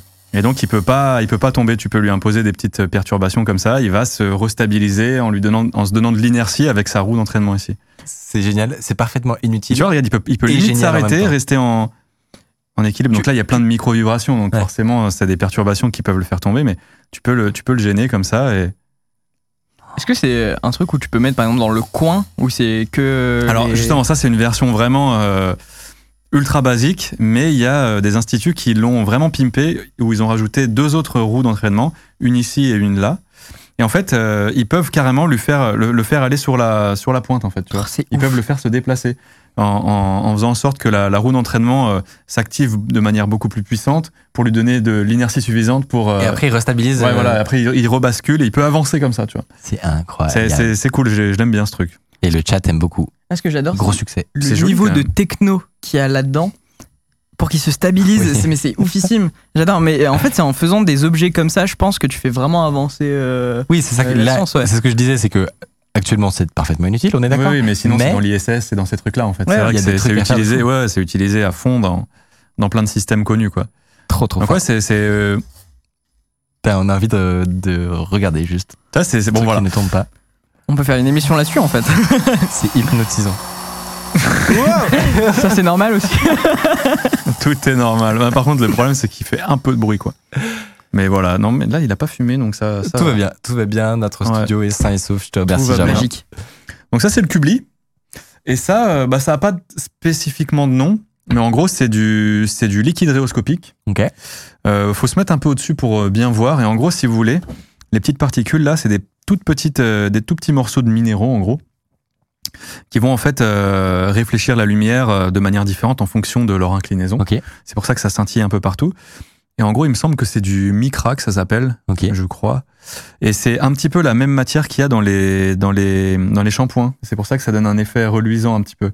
Et du coup, le, le truc, euh, c'est que ça se mélange pas à l'eau, et donc tu peux faire des très beaux effets comme ça. Tu Oh. vois. ouais. Alors ouais, là je pense qu'ils vont. Ouais, ils vont tu penses pas- qu'on ils peut vont le pas voir. pencher ou ça marche plus du coup? Ça marche moins bien parce que comme c'est liquide, bah ça va. Mais je vais, on va, on va essayer. Mais tu vois, c'est ça, c'est vraiment un, objet qu'on a au bureau et que tout le monde s'amuse à manipuler parce Ah, que c'est, En effet. Si, si- euh, si on voit pas trop, euh, si on devait décrire le truc, on dirait un palandir un peu dans. Ouais, il y a un petit côté palantir, exactement. je sais pas si vous avez déjà vu la Et quand tâche tu l'arrêtes, quand tu l'arrêtes, justement, ça lui. Ouais, voilà, la tâche de Jupiter aussi. Ouais, ça ressemble vraiment à un truc comme ça, quoi. On peut essayer de le mettre au centre et. euh, Attends, on si peut peut-être, Si tu euh, l'inclines un tout petit peu. Si, ça si, marche. ça si, marche. ça marche. Tu vois, tu le fais tourner comme ça, ça fait un beau mouvement. Si tu, C'est incroyable. si tu l'arrêtes, ça fait un, C'est ça fait un truc joli. Moi, je Ouais, peux te ça- dire, je suis dans le Seigneur des Anneaux, ça ressemble vachement à palantir. euh, Mais tu vois, regarde, quand, c'est quand même super joli, quoi. C'est trop stylé. Mais, mais là, en fait, on m'a Mais- hypnotisé, quoi. Mais oui, mais je- du Ouais, coup, moi j'aime bien ce truc. C'est, c'est vraiment stylé. Malgré le fait que nos objets sont très très cool ensuite, euh, tu nous as mis une Non, petite non, pression. euh, j'ai hâte Ouais, de bah, voir quand même. euh, Non, mais que euh, ouais, qu'est-ce qu'on pression, présente, en petite fait Euh, en effet, alors, je te propose, Ronnie, on va commencer par présenter ce petit appareil-là. Il n'y a rien dedans. Voilà, il est là. Voilà, c'est un iCopy X. Ok. Alors, Germain, est-ce que tu as une petite Ça va idée de à quoi ça pourrait servir Bon, on dirait un enregistreur vocal, mais c'est probablement pas ça. J'aime. On dirait aussi une euh, vapoteuse, mais c'est pas ça, j'imagine. Ça, ça, je peux essayer. je Ouais, peux- je t'en prie, je t'en prie. Juste appuie pas sur le bouton, ça va faire de la merde. Si tu appuies sur un bouton, tout s'éteint. C'est ça. Toute l'émission tombe, en fait. C'est pas un truc pour programmer des cartes ou des trucs comme ça? Tu es plutôt dans le vrai. C'est un cloneur de tag RFID. Ok. Donc, euh, tout type de badge d'ailleurs, je crois que ça fait bien plus que ça. Euh, donc, si tu veux, voilà, cloner ton badge d'immeuble, tu vois. Euh, eh D'accord. ben, tu as, il te suffit d'avoir ce petit Tu peux appareil. récupérer les informations d'un d'un immeuble en approchant ce truc pour créer des, des, des badges de cet immeuble? Je pense qu'il te faut un badge. Un badge avec déjà les infos? Par contre, ce que tu peux faire, c'est essayer de cacher. Alors, je sais pas si ce modèle-là, il est fait pour, mais il y a des modèles qui sont faits pour être euh, mis derrière euh, le lecteur ou juste au-dessus et que ça soit plutôt invisible pour que ça récupère les infos quand quelqu'un arrive. Ouais. Du coup, euh, ça s'appelle du sniffing, cette Ouais. technique. Donc, euh, Et ça, c'est la, ça, c'est la méthode la plus simple pour récupérer les infos d'un immeuble, par exemple euh, Euh, bah si, en fait, si on- alors pour entrer dans un immeuble, il y a, il y a- il y a plein de, de, de Plein de techniques di- différentes. Donc on va pas. Ça, ça, en fait, c'est, du coup, c'est la version vraiment portable du truc Ok. euh, qui, que tu as sur toi, voilà, au cas où, comme ça, tu, tu veux cloner des petits badges au calme, tu peux, tu peux le faire. Euh, alors, ça embarque un Prox Mark III. Mhm. Ça te dit quelque chose? Oui. Vas-y, fais-nous une explication parce que moi, je vais être. C'est le truc qui fait la copie. voilà. On va rester là. je, ne saurais pas euh, comment, Non, vraiment il faut, il faut, vulgariser il faut quand même faire un, un petit, un petit message, c'est que c'est évidemment fait pour du pentest ou ça. alors pour vos propres badges, n'est-ce pas Ouais. Euh, Comme tous les objets que nous allons présenter, Bien sûr. C'est su- sur vos appareils ou sur, sur des appareils sur lesquels vous avez l'autorisation dans le cadre, par exemple, de, de tests d'intrusion, n'est-ce Ouais, pas? C'est ça. En fait, euh, par exemple, il y a- y, y une filiale de la cybersécurité qui s'appelle le Red Teaming. Et euh, le but, c'est euh, de, de se faire passer pour des attaquants. Et dans le Red Teaming, il y a beaucoup d'ingénierie sociale, c'est-à-dire de la manipulation et vraiment essayer de mettre des pièges face à des personnes. Et dans le Red Teaming, bah, il y a des tests de pénétration physique où tu vas euh, te déguiser, tu vas rentrer dans, dans des immeubles, tu vas Ah ouais. utiliser ce genre de, de badge. Ou par exemple, il y en a, ils ont un, un récepteur qui est beaucoup plus fort et sur euh, 5 mètres, je crois que c'est le maximum, tu peux sniffer le badge de quelqu'un. Donc par exemple, tu te mets à la pause cafette euh, où il y a les employés et tu chopes le badge euh, à distance. Alors tu le celui-là, il n'est pas aussi puissant que ça. Mais euh, Ouais, j'ai capté. C'est c'est vraiment dingue et, en et fait. du coup après tu rentres derrière et tu peux utiliser par exemple un comme ça pour recopier la clé euh, privée euh, sur ton propre badge et comme ça tu peux re-rentrer euh, derrière. Alors, Évidemment, on a fait une simplification. Ça va dépendre. Il y a certains badges qui vont avoir justement des, trucs de sécurité, mais on peut le dire de façon assez De sereine que globale, ils sont pas très Ouais, globalement, en gros, qu'est-ce qui fait que c'est si simple de cloner un badge RFID et de faire ce genre de truc? C'est que euh, c'est basé sur du MyFair. Euh, et donc, c'est une techno qui a été craquée en 2007, je crois, un truc comme ça. Euh, et c'est vraiment très très simple Ouais. de faire des, des clonages ou des trucs comme ça. Et le, objectivement, voilà, le temps que les gens se mettent à niveau, bah, tu peux vraiment, euh, enfin, ça, ça va être, ça va être fonctionnel sur beaucoup, beaucoup, Ouais. beaucoup de cartes de- dans la nature actuellement. Ok. Oui, c'est Watch Dogs, c'est un peu ça. Il est stylé le petit truc. Moi j'aime bien, tu vois, les objets un peu bien Esthétique, foutus comme ça. Ouais, il, est- il est Franchement, joli. il, est, il est vraiment très très satisfaisant. Ouais. Mais attends, il y en a un après, tu vas voir en termes de bien foutu, tu vas aimer, je tu pense. vas, tu vas kiffer. Euh, le prochain qu'on va vous présenter, c'est un Bash Bunny. Alors, c'est que- euh, ce petit euh, objet-là. Un Bash Bunny, en fait, c'est un- l'outil parfait pour les tests de pénétration euh, physique. En gros, tu peux, dedans, écrire euh, du code euh, malveillant qui va, par exemple, exfiltrer les données de la machine ou des choses comme ça. Et tu peux, après, rentrer euh, la clé USB sur un ordinateur et ça va se faire passer pour un clavier qui va exécuter toutes les commandes euh, que tu mets dedans. Ok. Et, euh, et celui-là, en fait, à, à la base, il y a un modèle qui s'appelle le Rubber euh, Ducky. Très très célèbre. Très célèbre, qui, même dans les, dans les séries, Mister Robot, etc. Ouais, Mr. Bot, ils en parlent. C'est le genre de truc qu'ils utilisent. Et c'est, c'est un, ça, c'est le modèle du dessus. En gros, là, euh, tu peux mettre Le modèle plus- quoi t'as dit? le Du dessus. modèle de- du dessus. En gros, euh, tu, là, il y a carrément de l'exfiltration possible euh, sur le réseau. Ça veut dire que c'est pas seulement tu rentres et ça se fait passer pour un clavier, mais par exemple, il peut euh, après exfiltrer euh, les données, il peut euh, le garder dans sa propre mémoire. Euh, tu peux avoir plusieurs payloads, c'est-à-dire plusieurs types d'attaques et de commandes à faire. Et avec le switch qu'il y a là, je sais pas si on voit à l'écran, mais il y a un switch et en fait, on peut changer de, de payload en, en payload. Et donc, c'est archi puissant. C'est assez insane. Ouais. En fait, si, si, c'est c'est basé sur un principe hyper bête qui est que euh, un ordinateur, par défaut, fait confiance aux périphériques de contrôle. Donc, on les appelle les HID, Human Interface Device. Et de base, tu n'as pas. Alors, parfois, certaines entreprises vont essayer de faire des, des euh, listes blanches, tu sais, pour autoriser seulement le matériel officiel. Mais ce genre de truc se contourne facilement. Ouais. Et, euh, et en réalité, un ordinateur fait confiance à un clavier. Tu te dis, bon, très bien, quelqu'un peut taper des trucs sur ma machine. Mais en fait, avec un clavier, tu peux tout faire. Tu Ouais. peux tout faire. Donc, tu sais, tu fais les bonnes. Vraiment, le, le, tu le code, le terminal. le code ouais. dont parle Ronnie, si tu regardes ligne par ligne, tu vas voir, eh ben, il va faire commande R, il va ouvrir le CMD, il ça. va envoyer des commandes pour potentiellement, je sais pas moi, télécharger un, un cheval de Troie ou un truc comme ça. Et, et vraiment, c'est marrant à lire ligne par ligne, puisque, euh, puisque c'est c'est vraiment des, juste des- de l'automatisation de frappe de clavier. Après, il faut savoir que par exemple, euh, sur euh, les, les Mac, c'est un peu plus complexe parce que le Mac, il demande euh, sur certains claviers de faire euh, des touches. Euh, et il faut cliquer aussi. Et du coup, c'est un peu plus complexe euh, Ah, sur ce. Il y a de la souris.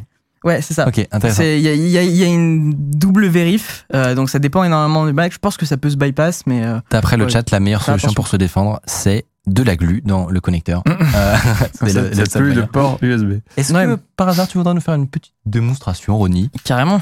Avec, Ça pourrait être sympa, Avec non? très grand plaisir. Donc euh, on va vous montrer vraiment une attaque très avancée là où il va se passer des trucs, euh, euh, no spoil, mais il va se passer Alors. des trucs. De... Les, les gens vont pas pouvoir voir. Si, si, Oui, on, oui, va, on va- on va tourner. On va login. Est-ce que tu te rappelles Ouais, est-ce que j'ai un mot de passe Est-ce que tu peux le dire à voix haute pour Ouais, que allez. tout le monde Le euh, passe. le, le sache? Sach- Sachant que j'ai fait une vidéo pour expliquer que à partir du son, ils peuvent peut-être le retrouver. Non, mais c'est pas AZERTY 1, 2, 3 ton mot de passe. Non, laisse-moi tranquille. euh, non mais je sais pas si je l'ai. Attends, j'ai pas le mot. Qui a mis un mot de passe là-dessus? Quelqu'un peut le dire dans son oreillette Ah Mais ils l'ont changé, hein. Mais non C'est vrai ça, je vous Le jure. c'est qu'ils me l'ont dit au moins 4 fois, je l'ai pas reçu. Mais c'est pas ça, les gars. Vous, vous l'avez changé, non? Et ça, c'est un câble officiel iPhone qui a été modifié ou c'est un- pas du tout un Alors, câble iPhone?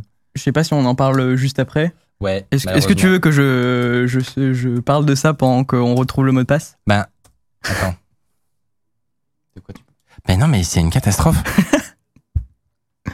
mais non plus, non plus. Les deux, c'est les deux, c'est pas ça. C'est débile ce- cette erreur. Le moment le plus intense de Twitch. Est-ce qu'on va réussir?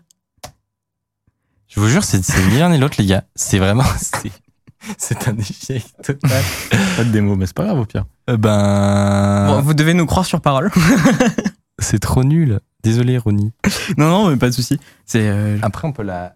Ah, y a quelqu'un qui vient de nous le débloquer Ouais. Non, tu peux le dire à voix haute, s'il te plaît Oui, oui.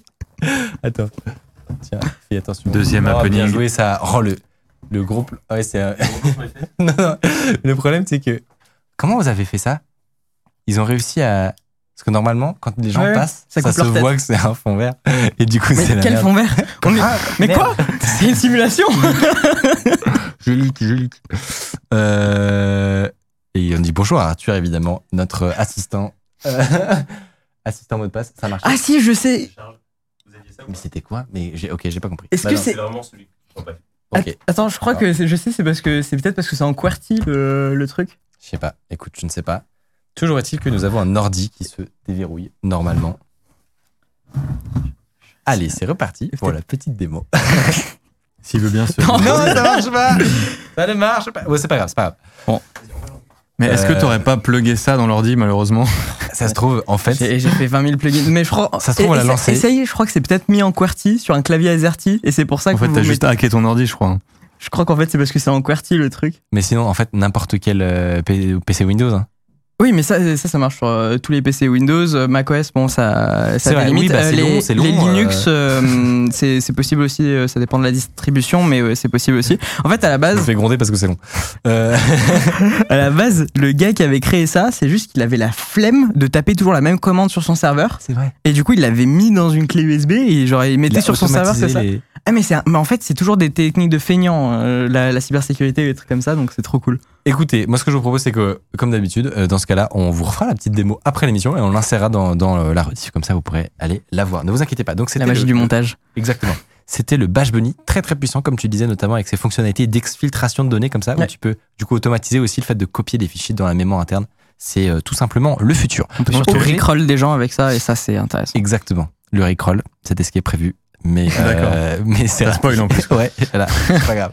Euh, L'objet suivant, c'est le Wi-Fi Pineapple. Est-ce que tu connaissais celui-là? Ouais. Le Wi-Fi Pineapple. Alors, donc là, il a aussi une petite, euh, une petite housse pour le rendre plus portable, n'est-ce pas? Et pour faire vraiment le, le hacker on the go. Oh, ça, c'est incroyable. Moi, je suis trop fan de ces trucs-là. Et, euh, et du coup, il y a un- une petite batterie qui est euh, évidemment euh, pas nécessaire si on a, on a directement euh, une machine sur laquelle le plugger. Et concrètement, c'est une toolbox, donc enfin une boîte à outils pour faire de l'attaque Wi-Fi. Ok. Donc avec ça, tu peux faire vraiment toutes les, tous les types d'attaques les plus connus sur des réseaux Wi-Fi. Euh, concrètement, bon, on, on va pas tous les lister, mais tu vas pouvoir faire des trucs sur du web. Bon, ça, ça ne sert plus à rien parce qu'il y a plus grand monde. Euh, tu vas pouvoir récupérer, donc, tu sais, sur des sécurités plus traditionnelles, WPA, WPA2, etc. En gros, ça te permet de récupérer ce qu'on appelle le handshake. On passe les détails, mais ça te permet Ouais. de faire du brute forcing dessus ensuite. En gros, tu, tu sniffes une partie du mot de passe, et ouais, c'est ça. Et en gros, tu brute force, mais en local. C'est-à-dire que tu fais, t'authentifies pas sur le Wi-Fi. Euh, C'est-à-dire que t'as chopé une partie du mot de passe et t'essayes de le décoder euh, sur ta machine. Et du coup, tu peux faire masse de travail en plus euh, par rapport à si t'essaies de te connecter à chaque fois en distanciel, quoi. Et ça, tout le monde peut le faire, quoi. Et ça, tout le monde peut le faire et avec des petits outils très faciles. Et en vrai, c'est passionnant. Euh, je vous invite vraiment, si ça, ça peut être une bonne initiation à la cybersécurité, c'est d'utiliser des outils Ouais, comme ça. C'est des trucs. Souvent, eh ben, euh, ça va être relativement facile d'accès. Il y aura pas besoin de, vous n'allez pas comprendre tout ce que vous faites forcément. Faites attention, n'est-ce pas hein. Euh, Mais mais ça peut être un bon point d'entrée, honnêtement, pour aller ensuite euh, aller sur des attaques plus Donc, avancées. quand tu dis, quand tu dis ça, c'est là, là, c'est genre tu dis aux gens, vous allez voir, c'est pas très dur de choper le wifi de son voisin, quoi. Bah, en gros, Alors, ce qui se passe, c'est que c'est Le voisin, non. Faut pas. On est d'accord, il faut pas. Euh, mais euh, ça dépend de plein de choses. Par exemple, ça dépend de est-ce que tu as du WPS activé? Je sais pas si tu vois le, le, Ouais, le si, si. petit bouton. Ouais. Et ben ça, euh, c'est pas forcément hyper conseillé de le laisser activer parce qu'en vrai, tu as des attaques qui marchent plutôt bien là-dessus. Le, Euh, le meilleur truc à faire avec ça, c'est qu'en fait, il peut impersonnifier un, un autre Wi-Fi et, et déauthentifier l'autre. C'est-à-dire qu'il envoie masse de requêtes sur un Wi-Fi, du coup, il le down et après, il se fait passer pour le Wi-Fi et, et il attend que quelqu'un se connecte au nouveau Wi-Fi euh, faux, parce que du coup, ils se font fait déconnecter. Et là, bah, il chope tous les mots de passe. On appelle ça aussi un rogue access point. C'est Et- vraiment n'importe quoi. c'est insane. C'est vraiment C'est n'importe hyper quoi. marrant. Et donc ce genre de truc, tu peux soit par exemple, euh, tu peux imaginer qu'un attaquant va créer un réseau euh, McDo. Tu sais, tu vas dans un aéroport, tu crées un réseau, un réseau McDo, tu as une interface de connexion. Euh, veuillez vous connecter à Google pour accéder au Wi-Fi. Est-ce que les gens vont faire attention? Je ne pense pas. Et du Voilà. coup, tu chopes quoi dans ces cas-là Bah, euh, tu chez- peux récupérer des creds par exemple de, de Google, tu vois, ou de Ouais. ou de trucs comme ça. Tu, en fait, Tu euh, peux récupérer des informations de connexion de c'est- compte Google des gens. C'est comme, c'est comme du phishing, euh, mais sauf que c'est un phishing où il y a un scénario qu'ils viennent juste de se connecter à un Wi-Fi. Et du coup, par exemple, tu peux dire pour vous connecter au Wi-Fi, il faut que vous utilisez vos comptes Google. Et là, du coup, euh, En fait, bah, dans leur scénario, ils veulent juste Internet. Ouais, c'est ouais. c'est toi qui le maîtrise le routeur. Tu affiches ce que tu veux, tu vois. Donc tu peux dire, euh, bah voilà, vous êtes dans un aéroport, vous allez devoir vous connecter à votre compte. C'est ça. Oh, putain, tu fais confiance, tu vois. Mais oui, mais en plus, le nombre de fois où j'ai, où tu vois, dans un aéroport, tu essaies de te connecter et t'as une page de connexion, euh, mais t'as l'impression que c'est, enfin, c'est, c'est une page de l'aéroport, mais ils peuvent faire ça, ils peuvent Ah, peut-être faire totalement. des fausses Mais pages. Totalement, vraiment, c'est simple. Et une, une de mes attaques préférées avec ça, qui est techniquement pas la plus, la plus folle, mais qui va vraiment jouer sur, euh, sur le, le cerveau, en fait, c'est donc une technique, on appelle ça un peu du, je crois que j'ai entendu le terme Wi-phishing, euh, Ok. mais concrètement, c'est faire ce que tu as dit, à savoir, euh, tu crées un, un- mettons, ton Wi-Fi s'appelle euh, Dr Nozman. Moi, je vais créer un, un nouveau réseau qui a exactement le même nom. Je vais forcer les appareils qui sont sur ton réseau à quitter le tien. Donc, c'est de la désauthentification, c'est ce qu'il expliquait. Et comme ça, ils vont aller sur le mien. Et ensuite, ce que je vais faire, c'est que je vais simuler une pop-up de connexion Wi-Fi. Tu vois. Donc, on va, on va vous en montrer une. J'ai, normalement, j'ai mis le lien, c'est Wi-Fi phishing. Euh, et donc, concrètement, tu as, des gens qui ont développé des interfaces qui imitent à la perfection euh, une interface de, par exemple, c'est de Windows. C'est quand tu vas en bas à droite, Ouais. t'as un petit euh, un petit truc wifi voilà si si euh, si tu descends ou si tu le mets en grand par exemple et que et que tu tu descends plus bas normalement on a un petit visuel euh, est-ce qu'ils vont y arriver? Voilà montre plus bas plus bas donc encore encore encore encore encore bon là c'est l'explication de la désauthentification justement et donc ça Là. Ouais, ouais, d'accord, bah, je vois très bien, ouais. en réalité la, la boîte en bas à droite ce n'est est pas Windows quoi. Ouais, ouais. ça a été simulé dans le site. Euh, et, euh, et toi, tu, tu mets ton, ton mot de passe dedans et, en réalité, et, et tu viens de te quoi. faire pawn. C'est beau, hein Ouais, non, mais c'est c'est impressionnant. Et c'est c'est un peu flippant quand même. Ah ouais, franchement, euh, franchement, c'est quand tu quand tu découvres la il y puissance. en a beaucoup de qui font ça C'est dur de savoir dans la nature. euh, Ah, Genre les risques dans un aéroport de se connecter à des réseaux Wi-Fi. ah, je pense que On, nous- on nous conseille tout le temps de pas le faire. Dans les réseaux, même dans les réseaux Starbucks, euh, les trucs comme ça. En fait, c'est euh, c'est extrêmement dur à dire parce qu'il n'y a pas vraiment de, de, de métriques euh, par rapport aux régions, par rapport à énormément de choses. Euh, dans le doute, c'est c'est un peu la, euh, la philosophie en cybersécurité, bah tu fais pas. Euh, par contre, euh, en termes, euh, quand quelqu'un le fait, euh, c'est très très facile après à récupérer des, des trucs euh, cool. Moi, je connais des, des tu potes. t'exposes instantanément. En fait, le Ouais. fait de rejoindre un réseau où il peut y avoir des inconnus, c'est par défaut, tu, tu te mets dans une position Ouais. où tu es potentiellement vulnérable. J'ai- des potes, euh, eux, ce qu'ils font, c'est que euh, ils font en red teaming, donc euh, Ouais. c'est-à-dire qu'ils sont payés pour faire des tests de pénétration physique. Bah, ils se mettent à côté des bureaux, ils mettent euh, ce- cet objet-là et ils attendent que des mots de passe arrivent. Puis après, ils vont se connecter au mot de passe en utilisant par exemple le même mot de passe ou voilà sur euh, ouais. sur euh, les, les, les- interfaces administrateurs euh, de l'entreprise et euh, ils m'ont dit mais ça marche de ouf en fait. C'est c'est c'est en fait c'est le premier truc que tu fais quand tu fais un assessment physique. Tu poses le truc, tu reviens le lendemain et t'es en mode ah j'ai des mots de passe dedans tu vois. Et le pire c'est que ça peut même te ping sur ton Discord par exemple pour te dire t'as ce mot de passe qui vient juste d'arriver et t'es en mode ah bon bah c'est bon en fait. c'est trop cool. Exactement. Oh, en fait, euh, c'est le job euh, automatisé finalement du Ouais. teaming. Euh, L'objet suivant que je vous propose de regarder, c'est celui dont je vous ai parlé au début. C'est son petit nom. C'est l'OMG Cable. Nom euh, incroyable. Tous les noms sont toujours euh, trop forts. Et, euh, et concrètement, ça embarque notamment la technologie qu'il y avait dans celui-là. Donc cette histoire de simuler des, des injections de, de clavier, euh, ils ont réussi à le miniaturiser au point que ça rentre là-dedans. Et comment ça se passe du coup quand, euh, en tant que, que attaquant, t'as ce, t'as ce câble-là, tu vas pas le brancher évidemment dans ton ordi pour le paramétrer. ça, sinon, ça, Ouais, ça un- s'appelle un Ouais, auto-hack, C'est- auto-phone. Exactement. Euh, et donc tu as ce, tu as ce petit, voilà, tu as ce petit outil euh, que tu viens euh, brancher dessus et euh, qui va te permettre de paramétrer, d'injecter justement Ouais. ton payload, donc ta suite de, de touches de clavier euh, qui va te permettre de ensuite euh, pirater ta victime. Tout simplement. Terrifiant, n'est-ce pas? Ouais, c'est abusé. Surtout que là, tu le vois, tu te dis pas. Euh, c'est- Il faut c'est pas se câble. bourrer de câbles en fait, Ah vraiment. non. quoi. Non, mais ce, ce truc il est encore plus puissant puisque tu peux genre par exemple le faire tomber, quelqu'un le récupère Ouais, ouais. et s'il est dans ta zone, tu peux te connecter au Bluetooth dessus et taper sur son clavier sur ton téléphone en temps réel. Et tu peux changer par exemple bah bah, là euh, tu veux taper tel truc bah tu scrolles dans ta liste de trucs que tu as déjà écrit sur ton appli et tu fais tac et c'est bon ça ça, ça lance l'attaque. Et, et tu peux rickroll. Voilà, on a une petite démonstration ici euh, d'un euh, d'un OMG câble. Et, euh, et concrètement, la personne est actuellement en train de taper sur son ordinateur en passant par son câble. Ça doit faire très bizarre quand ça t'arrive. Ah ouais.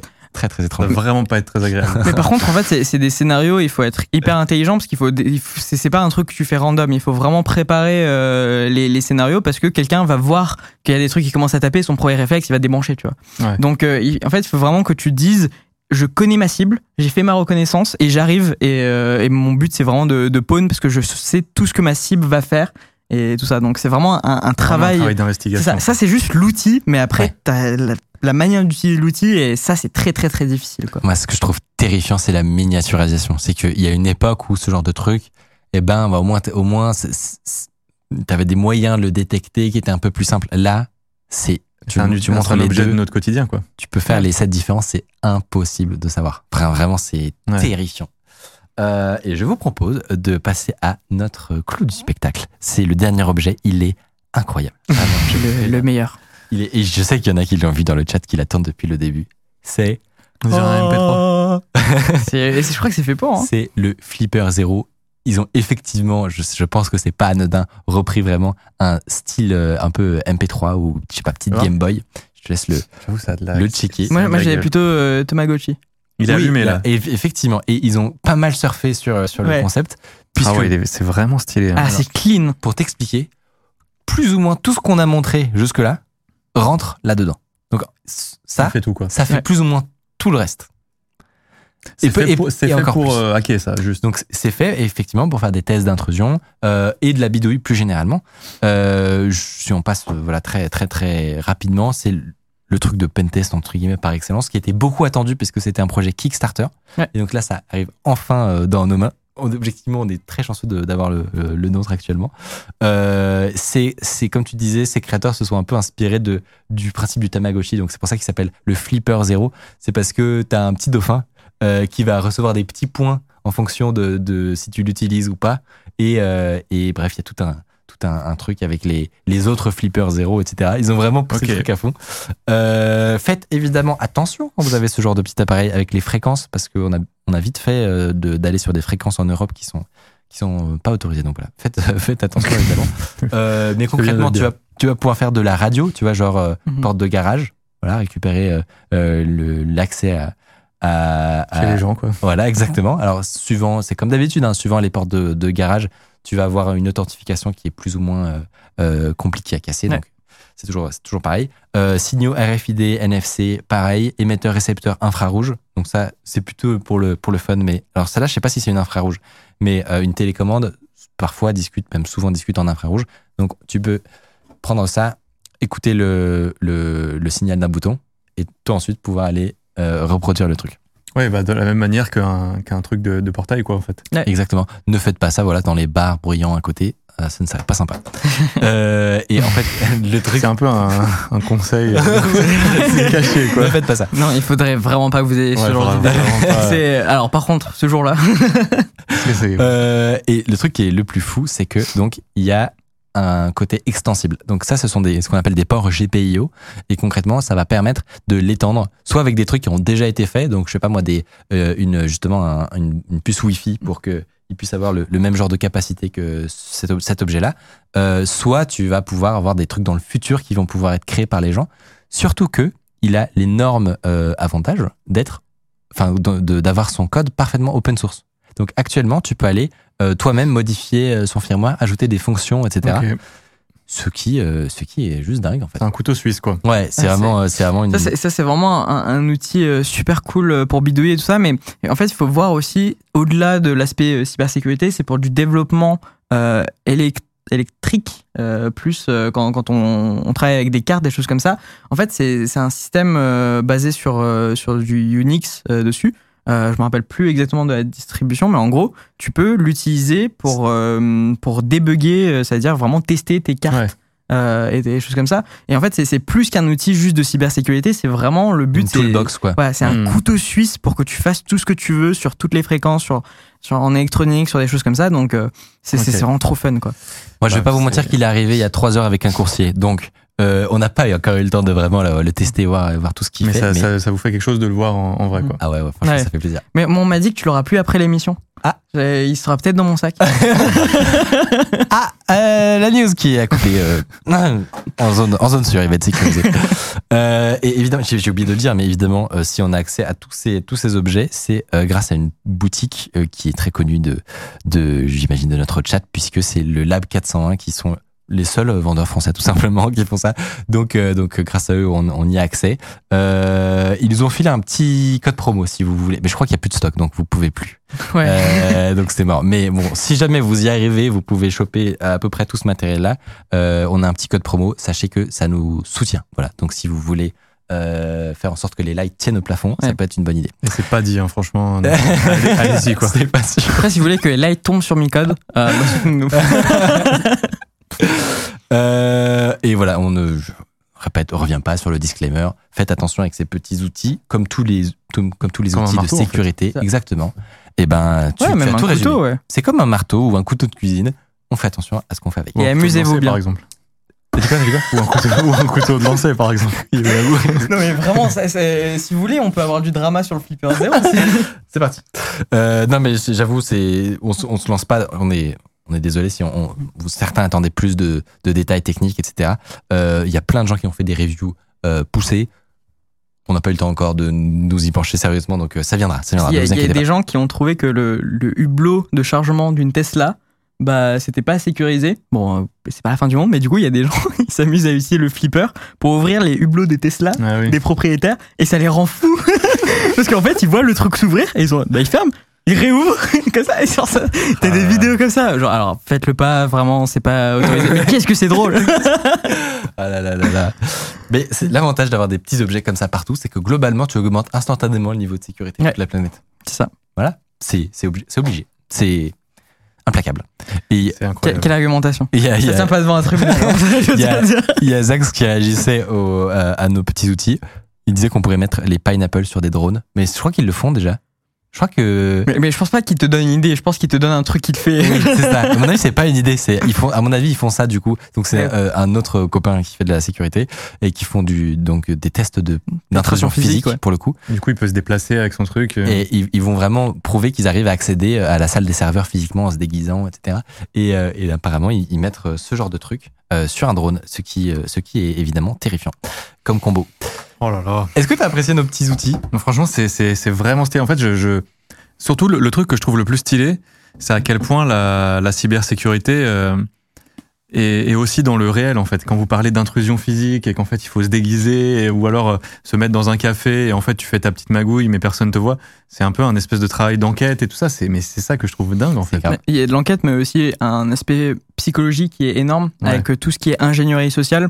Et en fait, euh, nous, par exemple, euh, dans, dans ma boîte, Ma- Mano, genre, on, vraiment, on- des fois, on, on part sur des scénarios, mais basés que sur de la psychologie et, euh, et aussi sur un peu plus de biologie de comment le cerveau fonctionne, sur des recherches.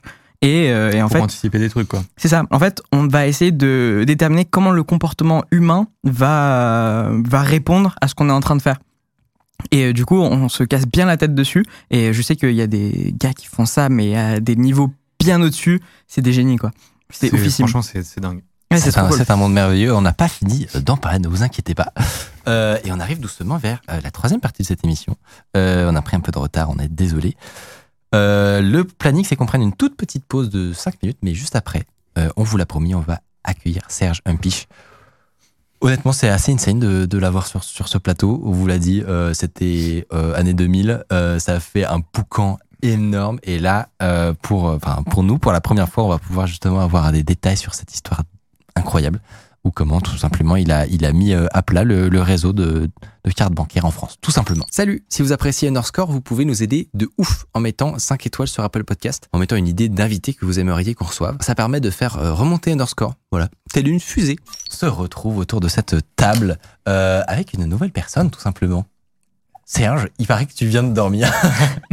Euh, oui, oui, je me réveille, j'ai un peu froid, je vais prendre mon petit déjeuner.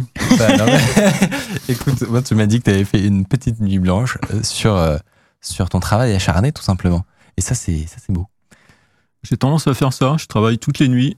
J'ai une vie assez euh, décalée, genre, genre californienne. ouais, je, je me couche le matin, il, il fait, il fait jour. L'après-midi, je profite du beau temps. Le matin, je dors jusqu'à 14 heures à peu près. Et puis toute la nuit, je travaille. C'est bien parce que je suis très concentré, j'ai pas de, de distraction, je me dis pas il fait beau dehors, je peux faire tout ça, etc. Et les meilleurs moments de la journée, bah, au soleil dehors, c'est génial. Enfin, J'adore Bah, cette carrément. vie, quoi. Alors évidemment, toujours, prends note. tout le monde me dit il est décalé, il est asocial et tout. Donc là, pour toi, c'est ce qui te, c'est ce qui te va. bah, c'est ça. Pour toi, il est, il est midi là, à peu près. bah, bientôt, je vais aller au travail. hein. En rentrant, hop là. Incroyable. Donc, je vous, euh, je vous l'ai dit pour ceux qui ne le connaissent pas, qui sont peut-être euh, un peu aussi plus, plus jeunes, on va pas se mentir. Euh, tu t'appelles Serge Humpiche et J'ai pris un coup de vieux. là. ah non, mais moi je suis né en 99, donc donc là les fêtes dont on va dont on va parler sont à peu près dans ces eaux-là. Donc nécessairement, mais c'est positif, c'est-à-dire qu'il y a plein de, de gens qui vont qui vont découvrir un truc de dingue quoi. Ah, c'est soirée euh, cold case. C'est ça, exactement. Euh, je te présente déjà euh, Germain et Ronnie. Que, Enchanté. Salut. que tu as, que tu as peut-être euh, déjà vu. Si vous avez des questions, évidemment, vous n'hésitez euh, surtout pas. Euh, et on va essayer de retracer dans, euh, voilà, dans les grandes lignes, et on va pouvoir parler de, de plein d'autres choses évidemment, mais retracer une histoire en particulier euh, qui t'est arrivée. Euh, je vous l'ai dit, on reçoit aujourd'hui dans l'émission donc l'électronicien, parce que tu es électronicien, Euh, un vrai électronicien. un vrai de vrai électronicien, Serge Humpiche, qui est à l'origine d'une des histoires les plus folles de hacking en France. Oufissime. Voilà, petit teasing. On peut résumer par tu as trouvé une faille dans le système des cartes bancaires euh, qui t'a mené notamment à avoir une peine de prison.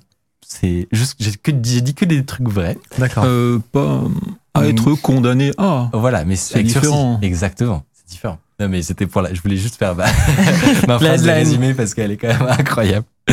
Euh, c'est évidemment plus complexe. On va pouvoir revenir sur ça euh, en détail. Donc, petite euh, mise en contexte. Tu me dis si je me trompe. On est dans les années euh, 95 environ. Donc, toi, tu as une trentaine d'années. Tu travailles dans les salles de marché. Est-ce que c'est bien ça? Ouais. Et c'est là que toi, tu aimes bien bidouiller, donc démonter des choses pour, pour les comprendre. Et tu vas démonter un terminal de paiement. Euh, et voilà, qu'est-ce que qu'est-ce qui t'a donné l'idée? Qu'est-ce que qu'est-ce que tu fais concrètement? D'abord, je hackais plein de choses depuis des années. J'adore ça. J'adore cette culture qui avait à l'époque assez différente de celle d'aujourd'hui, hein, qui avait rien de social. hein, mais, euh, on passe toujours des bons moments à essayer de passer quelque chose. Quoi. Donc, j'ai attaqué tout. hein, les machines à café, les tickets de métro.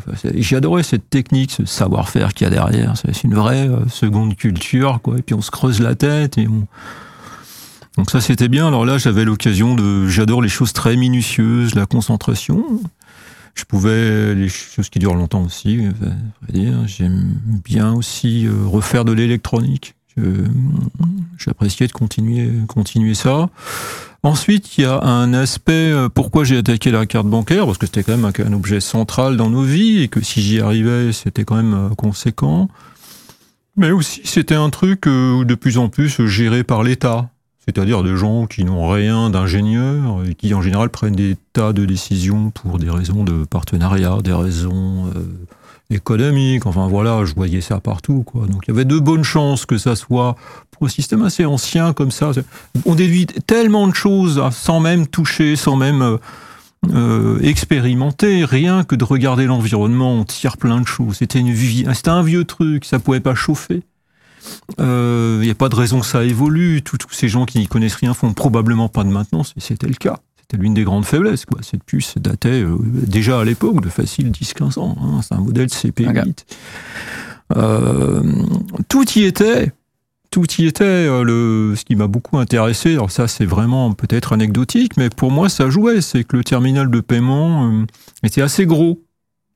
Oui, pas miniaturisé comme aujourd'hui. Le fait qu'il soit gros, il y avait de bonnes chances que nous ayons à l'intérieur des boîtiers euh, dits plastiques, hein, des boîtiers DIP, c'est-à-dire en dixième de pouce. Donc, je vais pouvoir accrocher des, mon analyseur logique dedans. euh, c'est plus simple pour travailler, j'imagine, d'avoir un peu de- d'espace. c'est c'est l'espace, mais aussi le fait qu'on voit passer les bus, les bus d'adresse, etc. Aujourd'hui, quand tout est fondu dans un, un soft, un composant qui contient tout, euh, il faut, faut avec les possibilités de débugage qui sont, qui sont prévues, mais euh, Compliqué. Mais à l'époque, ça m'intéressait de pouvoir faire tout ça, quoi. Et Là, là, vous aviez accès à vraiment chaque étape euh, de, de, de, de la transaction ou du, du, du système, quoi. Genre. ça, c'est pas très compliqué. C'est des octets en 1200 bouts qui passaient. Donc ça, c'est vite, euh, c'est c'est vite réglé, Normal, hein, entre- guillemets. Mais par contre, euh, oui, j'ai- j'ai passé des mois avec un analyseur logique sur le processeur. Donc je voyais les cycles fetch, je voyais euh, les bus de données, les bus d'adresse, etc. Ok. Et alors là, je vais vous donner une anecdote technique. C'est comment, euh, parce que c'est terminaux quand vous les achetez. hein, Il y en a là, c'est en vente libre, mais il vous faut une carte commerçant. En tout cas, à l'époque, c'était comme ça pour l'activer. Et là, le problème que j'avais, c'est que j'avais 2 mégas de mémoire de RAM et tout, le programme se trouvait dedans. Jamais raconté, hein, c'est une primeur. hein. Allez. Et, et le programme se trouvait dans cette RAM. Et si vous touchiez le moindre truc avec l'oscilloscope, ça se déprogrammait. Là, c'est la rage. Parce Ah qu'il bah sert oui. plus à rien. Donc, faut faire très attention.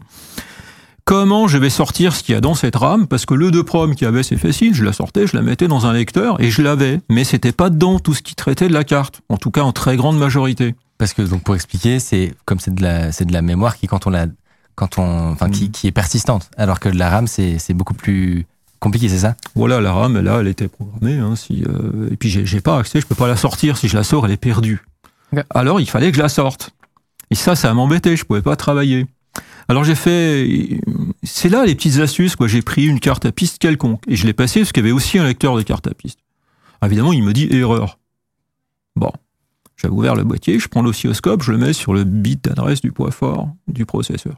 Au moment où je passe la carte, la, courbe, un oscillateur analogique, le- l'oscilloscope, hein, pensez à l'époque, elle reste en haut ou en bas. Mais je sais que le bus d'adresse, il n'a pas, pas trop oscillé, on pouvait s'en douter. Hein, c'est une petite routine quelque part, hein, une petite fonction qui doit lire la piste. J'essaye sur le... Je, croise les doigts là, hein, je repasse la piste sur le bus d'adresse d'après. J'ai réussi à en passer 8. Hein, sur, deux- sur 16 bits, ça veut dire qu'il ne reste plus que 256 octets où se trouve cette fonction. Allez, c'est évident que ça c'est dans le 2 prom. Allez, je vais regarder dans le 2 prom, j'avais écrit mon désassembleur, je passe dessus et je suis tout de suite dans cette fonction-là. Ensuite, il y avait un petit bus, euh, il y avait sens qu'on a- dans la On documentation. perd du monde dans le chat. Accrochez-vous, courage. En, en gros, c'est vous avez vraiment chaque étape, euh, genre c'est comme si aujourd'hui, j'essaie de faire euh, l'analogie, c'est on allait euh, ligne par ligne dans le code vérifier est-ce que le code fait ça, est-ce que le code fait ça? Sauf que là, on est vraiment sur du dur et du coup vous vérifiez sur les sur les oscillations dans, dans les octets, c'est vraiment vous avez une machine qui vous fait haut bas haut bas. Et euh, vous vous dites, ok, là je suis, je touche Ça sur le aidé, bon ça bout aidé euh, à de la savoir logique. où se trouvait le programme. voilà. Et donc, euh, ensuite, je sors le 2prom, je vais modifier cette fonction dans le 2prom qui va utiliser, parce qu'en fait, il y a deux pinoches sur le processeur qui contenaient un port série. J'ai vérifié elle aussi qu'ils s'en servent jamais. Je le reprogramme en port série, c'est pas, ces pattes-là. Et j'ai comme ça vidé avec un double checksum tout le contenu de la RAM dans mon PC, qui avait aussi un programme et qui l'a sorti. Ok. Et du coup, c'est le genre de grand moment que personne ne sait. Ouais, c'est c'est en, gros vous avez le code source du quoi. truc quoi. Genre C'est- non, pas le toute la, du coup, mais ouais, le- mais toute le- la logique, ouais. ouais, toute la logique qu'il y a derrière quoi. Les techniciens m'auront compris. Ouais, c'est ça, exactement. Non, mais c'est c'est c'est ça que, qui est intéressant, c'est de, c'est de sentir le qu'est- qu'est-ce qui se passe. réel, quoi. Ouais, C'est ça. Exactement. réel. Euh, que le moment de jubilation de de- d'avoir détourné le système, quoi. Euh, je crois que je le dis dans mon livre. À un moment, là, j'ai trouvé une phrase où il y a marqué les petits poissons dans l'eau se noient. Enfin, on trouve des choses bizarres. Parce qu'évidemment, on va dumper tout de suite hein, pour regarder un petit peu ce qu'on ce qu'on a trouvé, ça. Et donc, c'est après bah, que je vais trouver euh, tout doucement, en passant, bah, en passant la carte et en déclenchant un analyseur logique hein, euh, bien configuré. euh, où est-ce que ça se passe? Après, je peux assez facilement trouver où est-ce qu'on l'allume, où est-ce que, enfin, où est-ce que tout, tout ce que je voudrais, quoi. hein. Et après, euh, j'ai essayé de d'extraire toute la partie qui gère la partie sécurisation de la carte, ce qui l'authentifie, ce qui est pas du tout, c'est différent du code secret. hein. Le code secret vous dit est-ce que c'est bien vous qui l'utilisez, c'est quelque chose de facile à utiliser. L'authentification dit je suis une vraie carte, hein, euh, et pas un peu comme un. en- ayant changé ça, après, c'est comme si j'avais fait un faux billet, disons, de 210 euros, euh, indubitablement considéré comme vrai. Quoi. En gros, il y a- C'est La capacité de créer une carte de toute pièce. Vraie carte, ouais. euh, entièrement, puisque j'ai mis des numéros de carte bancaire qui étaient 0, 1, 2, 3, 4, 5, 6, 7, 8, 9. et c'est- Ça passait. Ça, faut le faire. Donc, euh, c'est-à-dire ça que tu- prouvait. Tu étais en capacité de générer une carte qui avait ce numéro-là et tu l'as passé dans un, dans un système et c'était euh, valide, quoi. Validé. Oui, oui, c'est comme ça que j'avais acheté à l'époque une dizaine de tickets de métro, oui, avec des, des numéros comme ça, complètement fantaisistes, pour montrer qu'effectivement tout était fichu, quoi. Attends, juste que je comprenne bien. L'argent, du coup, il venait d'où dans ces cartes-là? Euh, Là, hum, il n'y a pas vraiment d'argent, puisque en fait le terminal considère que c'est une vraie carte. Ouais. Il va, il va sortir la facturette et lui, il envoie un ordre de débit quelque part. D'accord. La question est plus où va cet ordre de débit? Il doit aller quelque part sur un ordinateur qui sait pas qui ça va. Enfin, Ok. C'est Il y a un Ouais, moment, non, en fait, toi tu payes, tout est validé, Mais en fait, il se passe tu récupères le truc, mais trois jours plus tard, il y a un ordi qui dit Bah non, mais là, le- cette transaction, euh, Oui, il n'y a pas eu d'argent. ouais. il y a- je peux le débiter à personne, quoi. Donc euh, Voilà. D'accord. Ouais. c'est fou. c'est- Donc, c'était pas une carte qui permettait de retirer de l'argent, par exemple? Euh, ça, c'est un problème un peu différent. C'est-à-dire que les distributeurs de billets fonctionnaient encore à l'époque avec, principalement avec la piste. Euh, c'est une question historique. C'est-à-dire que l'intérêt de la carte à puce, c'est qu'à l'époque, les, les réseaux, euh, il n'y a pas encore d'Internet, les, les- les réseaux, d'une manière générale, coûtaient vraiment très cher. Les télévisions spécialisées, etc. Donc l'intérêt de la carte à puce, c'était économique. Hein, on n'a plus besoin de ça. Alors que les terminaux, les terminaux de distributeurs de billets, bon, bah, eux, ils étaient connectés. Hein, donc eux, ils, vérifient euh, de manière euh, autrement, quoi. Ok. Mais, mais du, Pardon. Désolé, mais c'est en fait c'est- ce que vous avez fait, c'est quelque chose qui était assez quand même précurseur à l'époque. C'est vous partez du, du principe que l'autorisation et l'identification de la carte, c'est-à-dire bon, je suis une carte et je suis autorisé parce que j'ai mis le, le code. Vous partez du principe tout se passe dans ma carte. Et du coup, Et Le- terminal- le et système- le terminal, ouais. et le système, le terminal, lui, il va, il va vérifier ce que vous lui donnez et vous partez du principe, bah, lui, il vérifie juste si ce que j'ai forgé est vrai, mais il vérifie pas si la transaction, elle part derrière ou des choses comme ça. Et du coup, ça, aujourd'hui, ça paraît tellement logique quand on programme de faire ça, mais à- l'époque, c'était hyper précurseur euh, de, d'avoir cette logique. Je sais pas comment vous êtes arrivé à, vous poser cette question. quoi. Toujours de l'observation extérieure. Hein, J'ai bien vu que le terminal n'était pas forcément relié au moment de la transaction. Donc toute l'information s'y trouvait. Et donc ça fait que vous pouviez créer des comme des yes cards quoi à l'infini quoi des Au moins, je pouvais travailler avec toutes les données. Quoi. hein. Euh, c'est terrifiant. Et euh, très concrètement donc on a expliqué vous vous avez trouvé ça vous êtes allé voir euh, les le consortium j'ai oublié son nom c'est un nom très compliqué mais le consortium le GIECB voilà Voilà, le groupement des. qui qui- L'association des banques. hein, voilà pour euh, qui, qui gère donc le- le- les cartes les bancaires en France Euh, avec donc avocat et huissier Euh, Un avocat, puis un conseiller en propriété industrielle, disons ce que, ce que fait l'ingénieur de base, pour s'entourer un tout petit peu, oui. Et donc, qu'est-ce que, qu'est-ce que vous leur dites à ces gens? Où Vous avez littéralement montré que l'entièreté de leur système était faillible. Alors, euh, le problème que j'avais, d'abord, c'est que c'est comme si j'avais voulu une, soucoupe volante. Personne ne me croyait. Ça, c'est assez dur. Euh, Il y a des gens qui voulaient bien me croire, j'avais trouvé quelque chose, mais ils savaient pas trop quoi. Euh, ils comprenaient rien. euh, voilà, en gros, personne ne me croyait. D'où la difficulté de discuter avec eux. Eux- Eux-mêmes, c'est pas des techniciens hein, euh, du tout, plutôt des juristes, des anciens policiers, de ce que j'en ai entendu. euh, euh, ils exploitent la carte à puce. C'est pas des, c'est pas eux qui la, maintiennent ou qui la mettent au point, comme par hasard. Et bah, au début, les discussions, elles sont pas, très simples. C'est pour ça que j'ai, au bout d'un moment, allé retirer, fait une démonstration. Parce que là, je savais que euh, ça allait les intriguer, ils allaient le passer à quelqu'un d'autre, et au bout d'un moment, il y a quelqu'un qui s'y connaît, qui va quand même regarder, qui va, lui, s'inquiéter vraiment. Euh, Et alors, voilà, j'ai fait comme ça. ouais. Ouais. Et alors là, ça se passe pas forcément comme prévu. Et Et alors là, je vais vous étonner. Donc un matin, donc je prends ma voiture, je vais au, je vais à mon travail. Là, je me dis tiens, il y a une place de libre. Là, ça arrive jamais. Parce que je pense aujourd'hui à chaque fois que j'ai loué une place de libre. hein. Donc je me gare et je me fais arrêter, mais alors par une, une flopée de, de gens. Euh, au début, j'ai cru qu'ils voulaient voler ma voiture, j'ai pas tout compris. Mais je vois qu'ils étaient tellement nombreux que là, j'ai bon, j'ai vu que c'était crédible. Donc là, ils m'arrêtent, assez violent les, les premières minutes. Et donc c'était Et il faut en fait. comprendre que j'ai éprouvé du soulagement.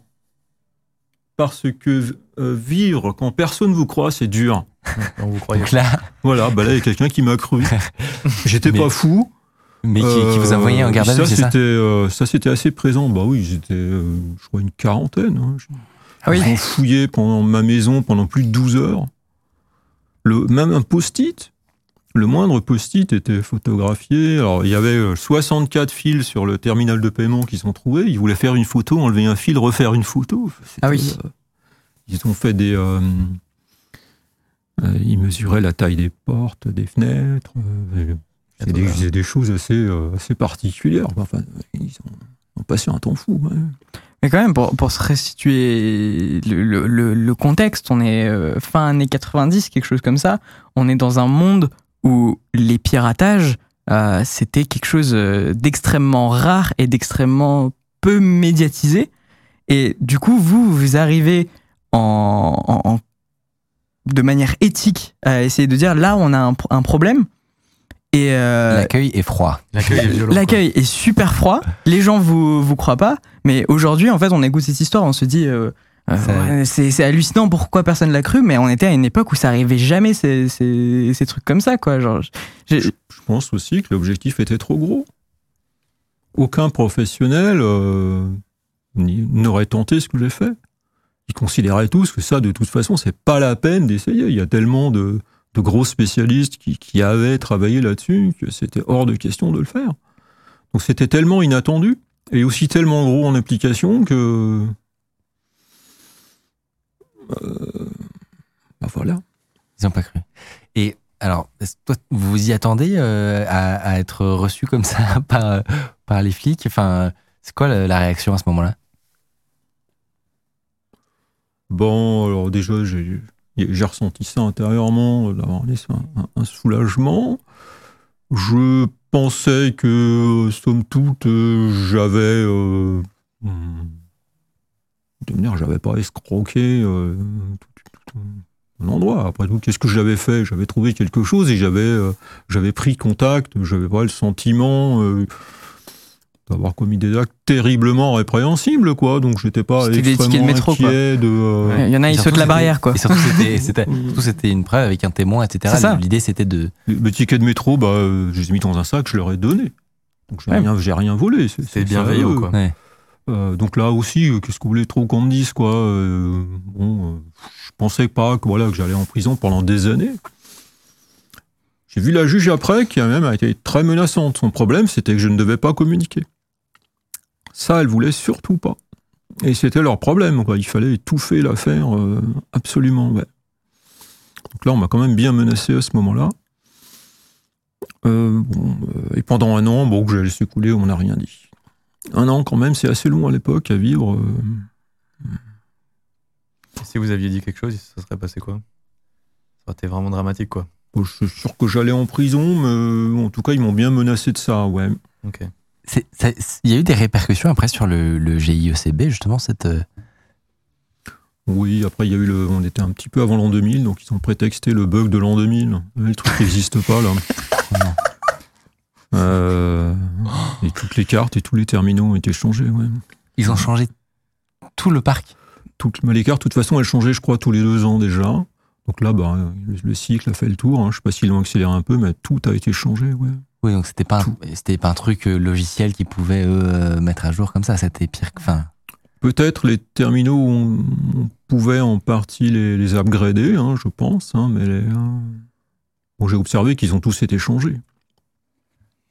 c'est terrible. Ouais, Ouais, c'est- dingue, quoi. Ouais, moi, ce que, ce que je trouve fascinant, c'est d'avoir fait l'un des plus gros piratages en France, voire peut-être en, en Europe. Et Qui aurait je- pu rapporter gros, hein. Euh, objectivement, si on se met d'un point de vue d'un un cybercriminel qui aurait trouvé ça, euh, vous pensez qu'il aurait pu en tirer profit?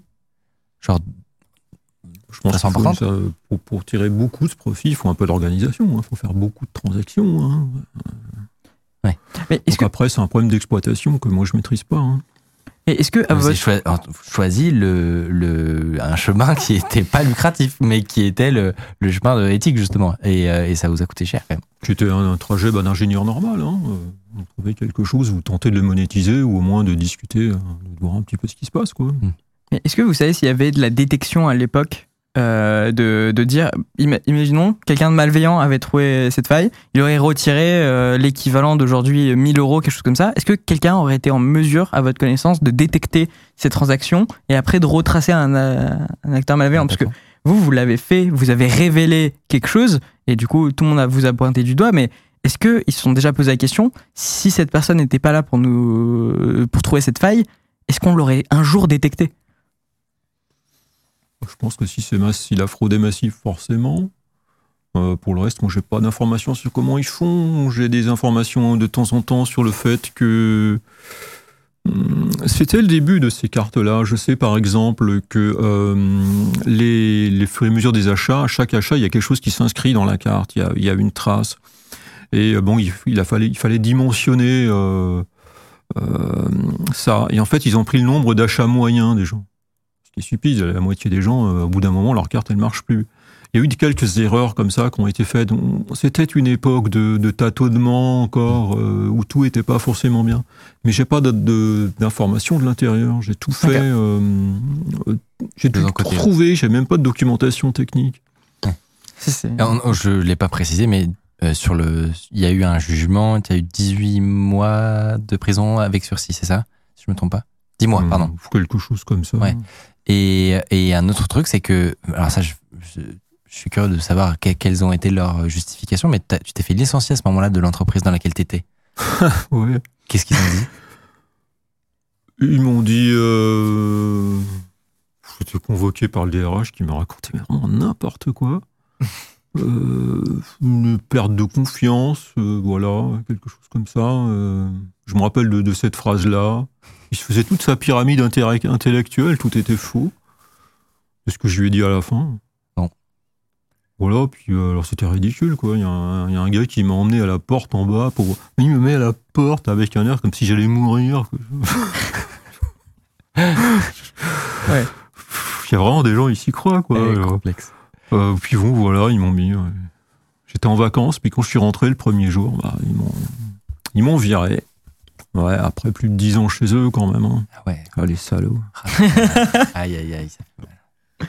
Et alors, ça fait quand même du bruit cette histoire, dans la, surtout dans la sphère euh, sécurité chez, chez les chercheurs. Il y en a beaucoup qui ont vu quand même un signe que, eh ben, c'était, c'était pas un métier tranquille de, de, de trouver des failles. euh, ça rend les gens nerveux. Euh, T'as senti toi ce, ce, ce, cet impact qu'il y a eu après dans, la, dans, la, dans le monde cyber? Ah, je sais pas si à l'époque il y avait vraiment un monde cyber qui était comme aujourd'hui, on, on essaie de développer et malheureusement de le normer. Euh, Qui à l'époque recherchait beaucoup ça euh, Il y avait des gens qui le faisaient, donc c'était le métier, des gens qui travaillaient justement dans les cartes à puces, etc. Mais euh, ouais, j'ai pas trop de retour sur ce Ouais. qu'ils ont pu euh, penser. J'en ai un petit peu aujourd'hui. Parce qu'aujourd'hui, j'ai quelques contacts, mais est-ce qu'ils ont été nerveux ou pas à l'époque? Je pense qu'il Bah, ça faudrait ne le- leur demander à eux. hein. Ouais. Et, et ouais, il y a une, une partie de l'histoire qui, qui manque. Vous- pendant un an, vous pouvez pas en parler, mais après, euh, l'histoire s'est fait, connaître. Vous avez écrit un livre, tout ça. Comment on est arrivé de, on n'en parle pas pendant un an, à euh, il il y a une médiatisation du sujet? C'est une discussion que j'ai eue avec mon avocat à l'époque. Parce qu'en fait, j'avais un grand avocat. Ce qui s'est passé, c'est que euh, lorsque les policiers m'ont arrêté, il y a une chose que j'ai vue dont ils parlaient beaucoup et qui avait l'air très important pour eux, c'est que mon avocat, avec lequel j'étais voir le groupement de bancaires, lui est tombé. Et apparemment, un avocat qui se fait perquisitionner ou arrêter, etc., c'est quelque chose de rarissime et de grave. Euh, du coup, euh, c'est un avocat de la profession qui vient défendre un autre avocat et moi. Il n'y a pas n'importe qui qui est venu. J'ai eu cette chance-là. Euh, François Cornet de Saint-Cyr. Donc j'allais le voir, lui il a un certain recul sur tout ça, et au bout d'un an il m'a dit, bon là vous allez au procès, vous allez avoir des ennuis, il va être temps maintenant de vous défendre un peu, prenons du recul, euh, sur le plan judiciaire on n'arrivera pas, euh, sur le plan administratif non plus, donc là maintenant on va communiquer. Et c'est comme ça que ça a commencé. Alors, euh, quand, quand vous, vous allez voir des journalistes, vous avez assez peu de chance. Je sais que j'ai vu les gens de TF1 qui m'ont pas cru. Euh, peu de chance que ça prenne. Ce qui, ce qui a pris, c'est que les premières émissions ont été attaquées par le, groupement des cartes bancaires euh, France 3, euh, les cartes Zéro. hein. les émissions n'ont pas pu paraître. Donc ça, évidemment, ça c'est dans la profession, quand on arrive à interdire des émissions ou des sujets. Mais en fait, finalement, ça légitimise euh, le fait que vous avez réussi à Il trouver une faille. qu'il y a quelque Oui. chose de, vrai derrière. On fait quoi. pas ça si c'est de la diffamation. Et ensuite, ils ont commencé. Je sais que le ton a beaucoup monté à un moment donné parce que le groupement à la fois euh, disait que j'avais rien, hein, rien trouvé, mais en même temps, ils voulaient surtout pas en parler. Évidemment, c'était pas crédible, quoi. Alors, ils prenaient le chou apparemment avec plusieurs journalistes qui ont vraiment compris qu'il se passait quelque chose. Vous voyez, c'est pas moi, c'est pas mon action, c'est pas Ouais. tellement ça. C'est c'est leur position qui était pas claire, qui devenait intenable. C'est un fait de société qui me dépasse et c'est ça qui a, c'est ça qui a explosé. Moi, j'étais juste le, le gars qui passe, qui appuie sur le bouton, quoi. C'est fou, c'est dingue. Franchement, euh, c'est, ben, c'est, c'est- comme tu disais, c'est des, histoires, euh, même à l'échelle de, Ouais. du, enfin, pas de la France, mais en général, qui, c'est rare de trouver des failles qui ont des impacts aussi Large. Mm. larges, quoi. Mais en fait, c'est surtout un truc qu'on s'en rend pas compte, c'est parce que vous et d'autres personnes ont fait ce genre d'action qu'aujourd'hui, euh, moi et d'autres, euh, et toute la communauté de hackers éthiques, on arrive à pouvoir faire notre euh, travail aujourd'hui. C'est parce que c'était tellement rare, encore une fois, ça a amené un débat à, euh, à l'échelle euh, nationale. J'ai- vu euh, les, les interviews sur TF1, sur France 2, tout ça, j'ai un peu regardé. Et, euh, et en fait, aujourd'hui, le gouvernement, il, il dit aux chercheurs, allez-y, trouvez des failles et vous euh, vous, vous l'envoyez à l'ANSI. Et du coup, maintenant, il y a même une loi un ouais, du numérique qui dit euh, si la personne est bienveillante, elle a le droit de pirater. Du coup, je sais pas si comment vous ressentez la chose aujourd'hui. Est-ce que vous avez vu un changement? Est-ce que vous réalisez l'impact que, que, que ça fait quoi Alors après moi, il y a une loi euh, clientéliste, je trouve, qui est sortie, et qui vous interdit quelque chose que je trouve absolument affreux, qui vous interdit, quand vous achetez un objet, euh, de l'ouvrir vous-même. Vous Ah, êtes censé ouais. ne plus ouvrir votre propre téléphone. C'est scandaleux. Aïe, aïe. C'est vraiment, c'est vraiment des gens qui n'y connaissent rien comme d'habitude qui ont encore pris ce genre de choses. Je cite toujours euh, une serrure chez vous. Si vous n'avez pas le droit de l'ouvrir la, la- la serrure, mais, mais pourquoi? Le problème, c'est la clé qui se trouve dedans. Vous vous en doutez bien. Mhm. Si plus personne n'a le droit d'ouvrir la serrure, leur niveau de sécurité va baisser. Et puis évidemment, les voleurs, eux, vont les ouvrir quand même, hein, comme, comme d'habitude. Donc c'est une euh, mauvaise chose. Alors évidemment, c'est un peu en contradiction avec ce qui se passe aujourd'hui, où on, où on prône un, un hacking généralisé. C'est-à-dire que pas, c'est pas tellement d'aller dans les failles, mais ça consiste d'a- d'avoir le droit de modifier ces, ces appareils. euh, parce qu'après tout, on les achète quand même à l'or- à l'origine, donc il n'y a pas de. euh, et les vendeurs ne sont, sont pas lésés. Donc ça, ça, j'aime bien. Mais c'est pas du. C'est pas de la sécurité. Donc c'est plus large. Mais c'est ça l'idée, c'est aujourd'hui c'est plus large. Aujourd'hui, il y a une communauté euh, de, de gens hum, qui ont trouvé une motivation pour, euh, pour aller chercher des choses, etc. Euh, C'est la première chose que je vois, quoi. Une énorme euh, popularité chez, j'allais dire, chez les jeunes, quoi, qui, qui- se rentrent dedans. On aime péter les trucs. À l'époque, il y avait un peu, mais aujourd'hui, avec les réseaux, etc., il y a, il y a ça. Donc, une très grande force dedans, et il y a aussi euh, une, grande maturité sur euh, beaucoup de choses spécialisées aujourd'hui hein, pour euh, protéger, attaquer, etc. Et encore pire, toute une série de normes qui sont arrivées. Euh, c'est en gros, une, une institu- institutionnalisation, j'ajoute stupide, euh, sur, euh, sur la chose. Quoi. Ça répond un peu. ça, ça répond à la question, mais totalement. Est-ce qu'il y est-ce qu'il y a, il y a un truc potentiellement, enfin, tu referais tout pareil euh, ou- Alors, la présidente du tribunal m'a posé la même question. ouais, ça c'est marrant. Je Ça. lui ai répondu, euh, ça dépend de la décision du tribunal. À l'époque, elle n'avait pas encore été prise. Ouais. Et alors? Est-ce que je referais tout pareil? Bah, Les conditions étant, initiales étant les mêmes, bah, bien sûr. Euh, pourquoi aurais-je pris? Alors, est-ce que je ferais pareil? Si je savais ce qui allait m'arriver après J'ai eu une belle vie. C'est beau. C'est beau. Est-ce qu'il y a des choses positives qui se sont, euh, enfin, dans votre vie justement, qui se sont découlées vis-à-vis de, de ce que vous avez fait, vis-à-vis de, cette, euh, de, ce, de ce parcours? C'est sympa de discuter avec vous.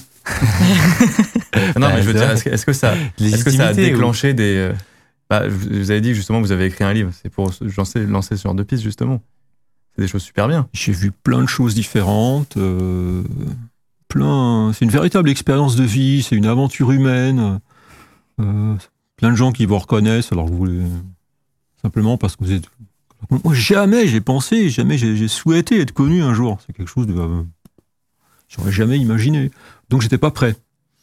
Donc j'ai découvert tout ça euh, comme ça, mais j'ai découvert qu'est-ce que c'est qu'un studio télé, qu'est-ce que c'est, comment se marchent les, les journalistes, comment marche la police, comment c'est une garde à vue, comment comment c'est quand on écrit un livre, comment c'est dans les milieux de l'édition, comment les gens se parlent, comment. euh, Et puis j'ai aussi un retour de contact de toutes les périodes de ma vie. Les gens avec qui j'étais un enfant, les gens j'étais au lycée, les gens j'étais euh, de partout. On retrouve des, des gens qui me recontactent. et C'est une vraie aventure humaine, euh, originale, inattendue. C'est peut-être ça, quoi. Je... Il y a des gens qui doivent rêver pour des raisons peut-être artistiques d'avoir euh, de l'audience. Mhm. Moi, je vois vraiment aucune raison, donc il n'y a aucun enjeu, quoi. Je m'y accrochais pas du tout. Donc c'est ce que j'appelle une aventure au sens où c'est euh, inattendu. Donc oui, finalement, c'était c'était pas mal. Et puis après, professionnellement, bon bah, euh, qu'a fait, euh, qu'on fait, euh, euh, le- comment dire, le groupement des banques, l'État, tout ça. hein. Je me suis retrouvé avec un boulot à l'autre bout du monde, quoi, hein, un boulot intéressant. Donc pareil, j'ai vu d'autres pays. C'est sympa aussi. Tout est bien qui finit bien, on est rassuré quand même parce que et ça me fait penser qu'on n'a pas vu tout à l'heure, euh, peut-être que que tu as entendu, mais on a on a compilé euh, certains outils euh, pour les faire découvrir à Dr Dozman. certains outils de hacking. On a oublié de parler de celui-là et, euh, et j'ai même pas fait exprès, mais ça a totalement, enfin plus ou moins un rapport. C'est une carte qui permet de détecter les skimmers. Voilà, donc je je l'ai pas encore essayé. enfin, j'ai pas de skimmer à disposition, mais alors pour expliquer, si je dis une bêtise, hein, mais un skimmer, c'est un appareil qui va être euh, intégré par-dessus des bornes de typiquement de retrait de billets euh, pour exfiltrer euh, des, des données d'une carte tout simplement. C'est ça? Je fais du bêtise. C'est ouais, c'est une technique qui s'appelle le carding de, de faire des trucs comme ça. Alors, oh oui, ah oui d'accord. Oui, Alors, et du coup, euh, c'est c'est- ouais, tu, tu mets un appareil au-dessus et tu, tu check. Mais par contre, je me, me demande comment ça check. Eh ben, tu sais quoi, on va, on va essayer. Donc, euh, théoriquement, cette carte, tu le, tu l'insères dans, dans un terminal de paiement. C'est censé détecter justement s'il y a une lecture qui a été effectuée. En gros, si tu as une double lecture, Ok. euh, bah, c'est signe que a priori il y a un skimmer entre temps. Donc, euh, un petit appareil pirate qui essaie Ça, de te, se voit pas, te- les, te les voler. Et ben, c'est bien foutu.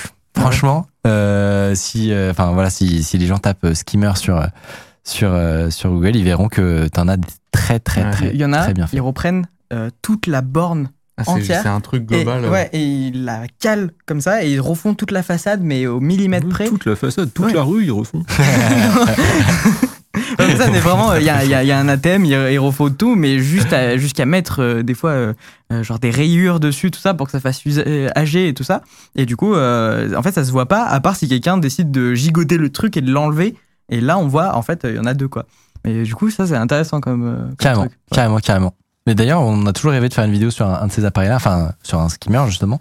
Mais euh, évidemment, c'est dur Faut à en trouver, quoi. C'est ça, le problème. C'est que j'imagine qu'ils sont saisis. euh, donc, euh, si vous avez un. Enfin, non, enfin. Comment formuler cette requête euh, Sans on, aller en- on va arrêter de formuler cette requête. Bon, si vous êtes une société de sécurité, par exemple, et que vous Très bien. du matériel comme ça, on est chaud de, de faire des essais.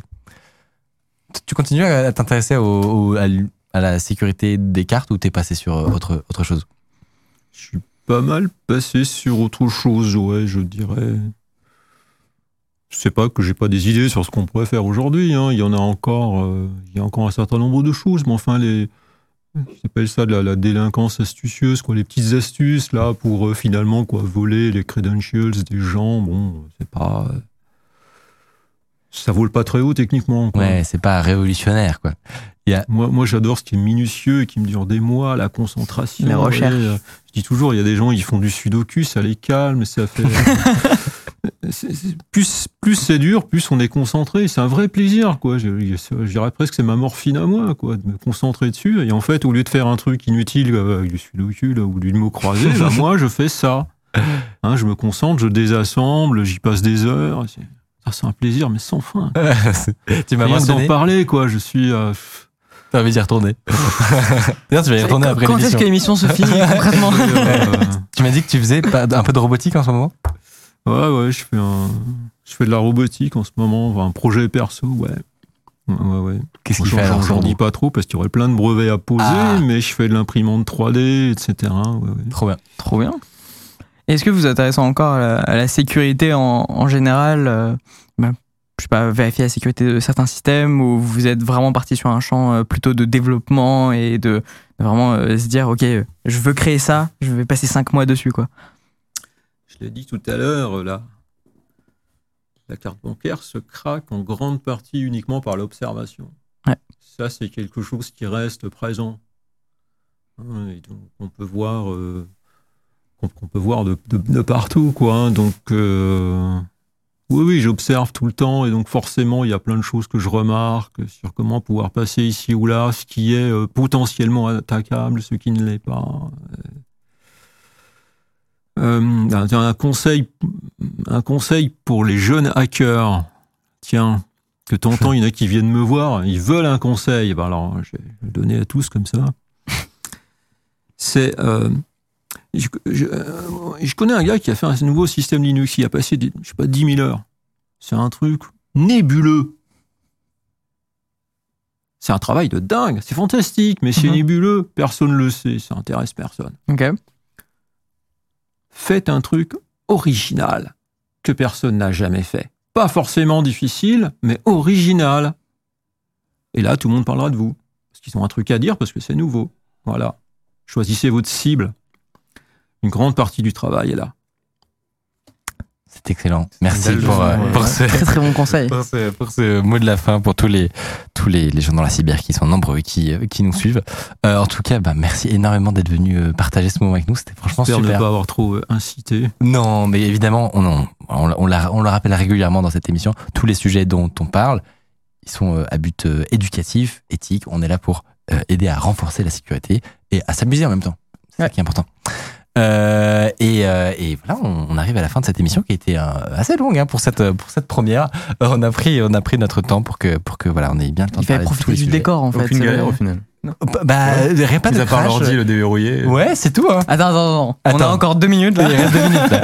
c'est possible. hein. Euh, évidemment, merci à tous de nous avoir suivis euh, tout au long de cette soirée. Et, euh, et on se retrouve donc dans deux semaines. C'est toutes les deux semaines, underscore. Vous pouvez follow la, la chaîne Twitch si vous avez apprécié. Merci énormément aussi, euh, Germain, d'être venu Avec plaisir. pour cette première. Très très cool. Et, euh, et tu es le bienvenu ici euh, quand tu veux. Ça évidemment, marche. il y aura peut-être moins de retard. On promet rien. hein. Ronnie également. Tu, tu nous retrouveras certainement pendant cette année. Avec très grand plaisir. Si, si tu le veux, comme la porte est ouverte, comme on dit. J'aime bien l'invitation. Euh, et, euh, et, euh, et on se retrouve. Et voilà, c'est ton. Là, c'est pas ma plus belle photo. Non, vous avez, vous êtes pas sympa là. Et, et on se retrouve tout simplement dans deux semaines. Une très bonne fin de soirée. À la prochaine. Tchuss.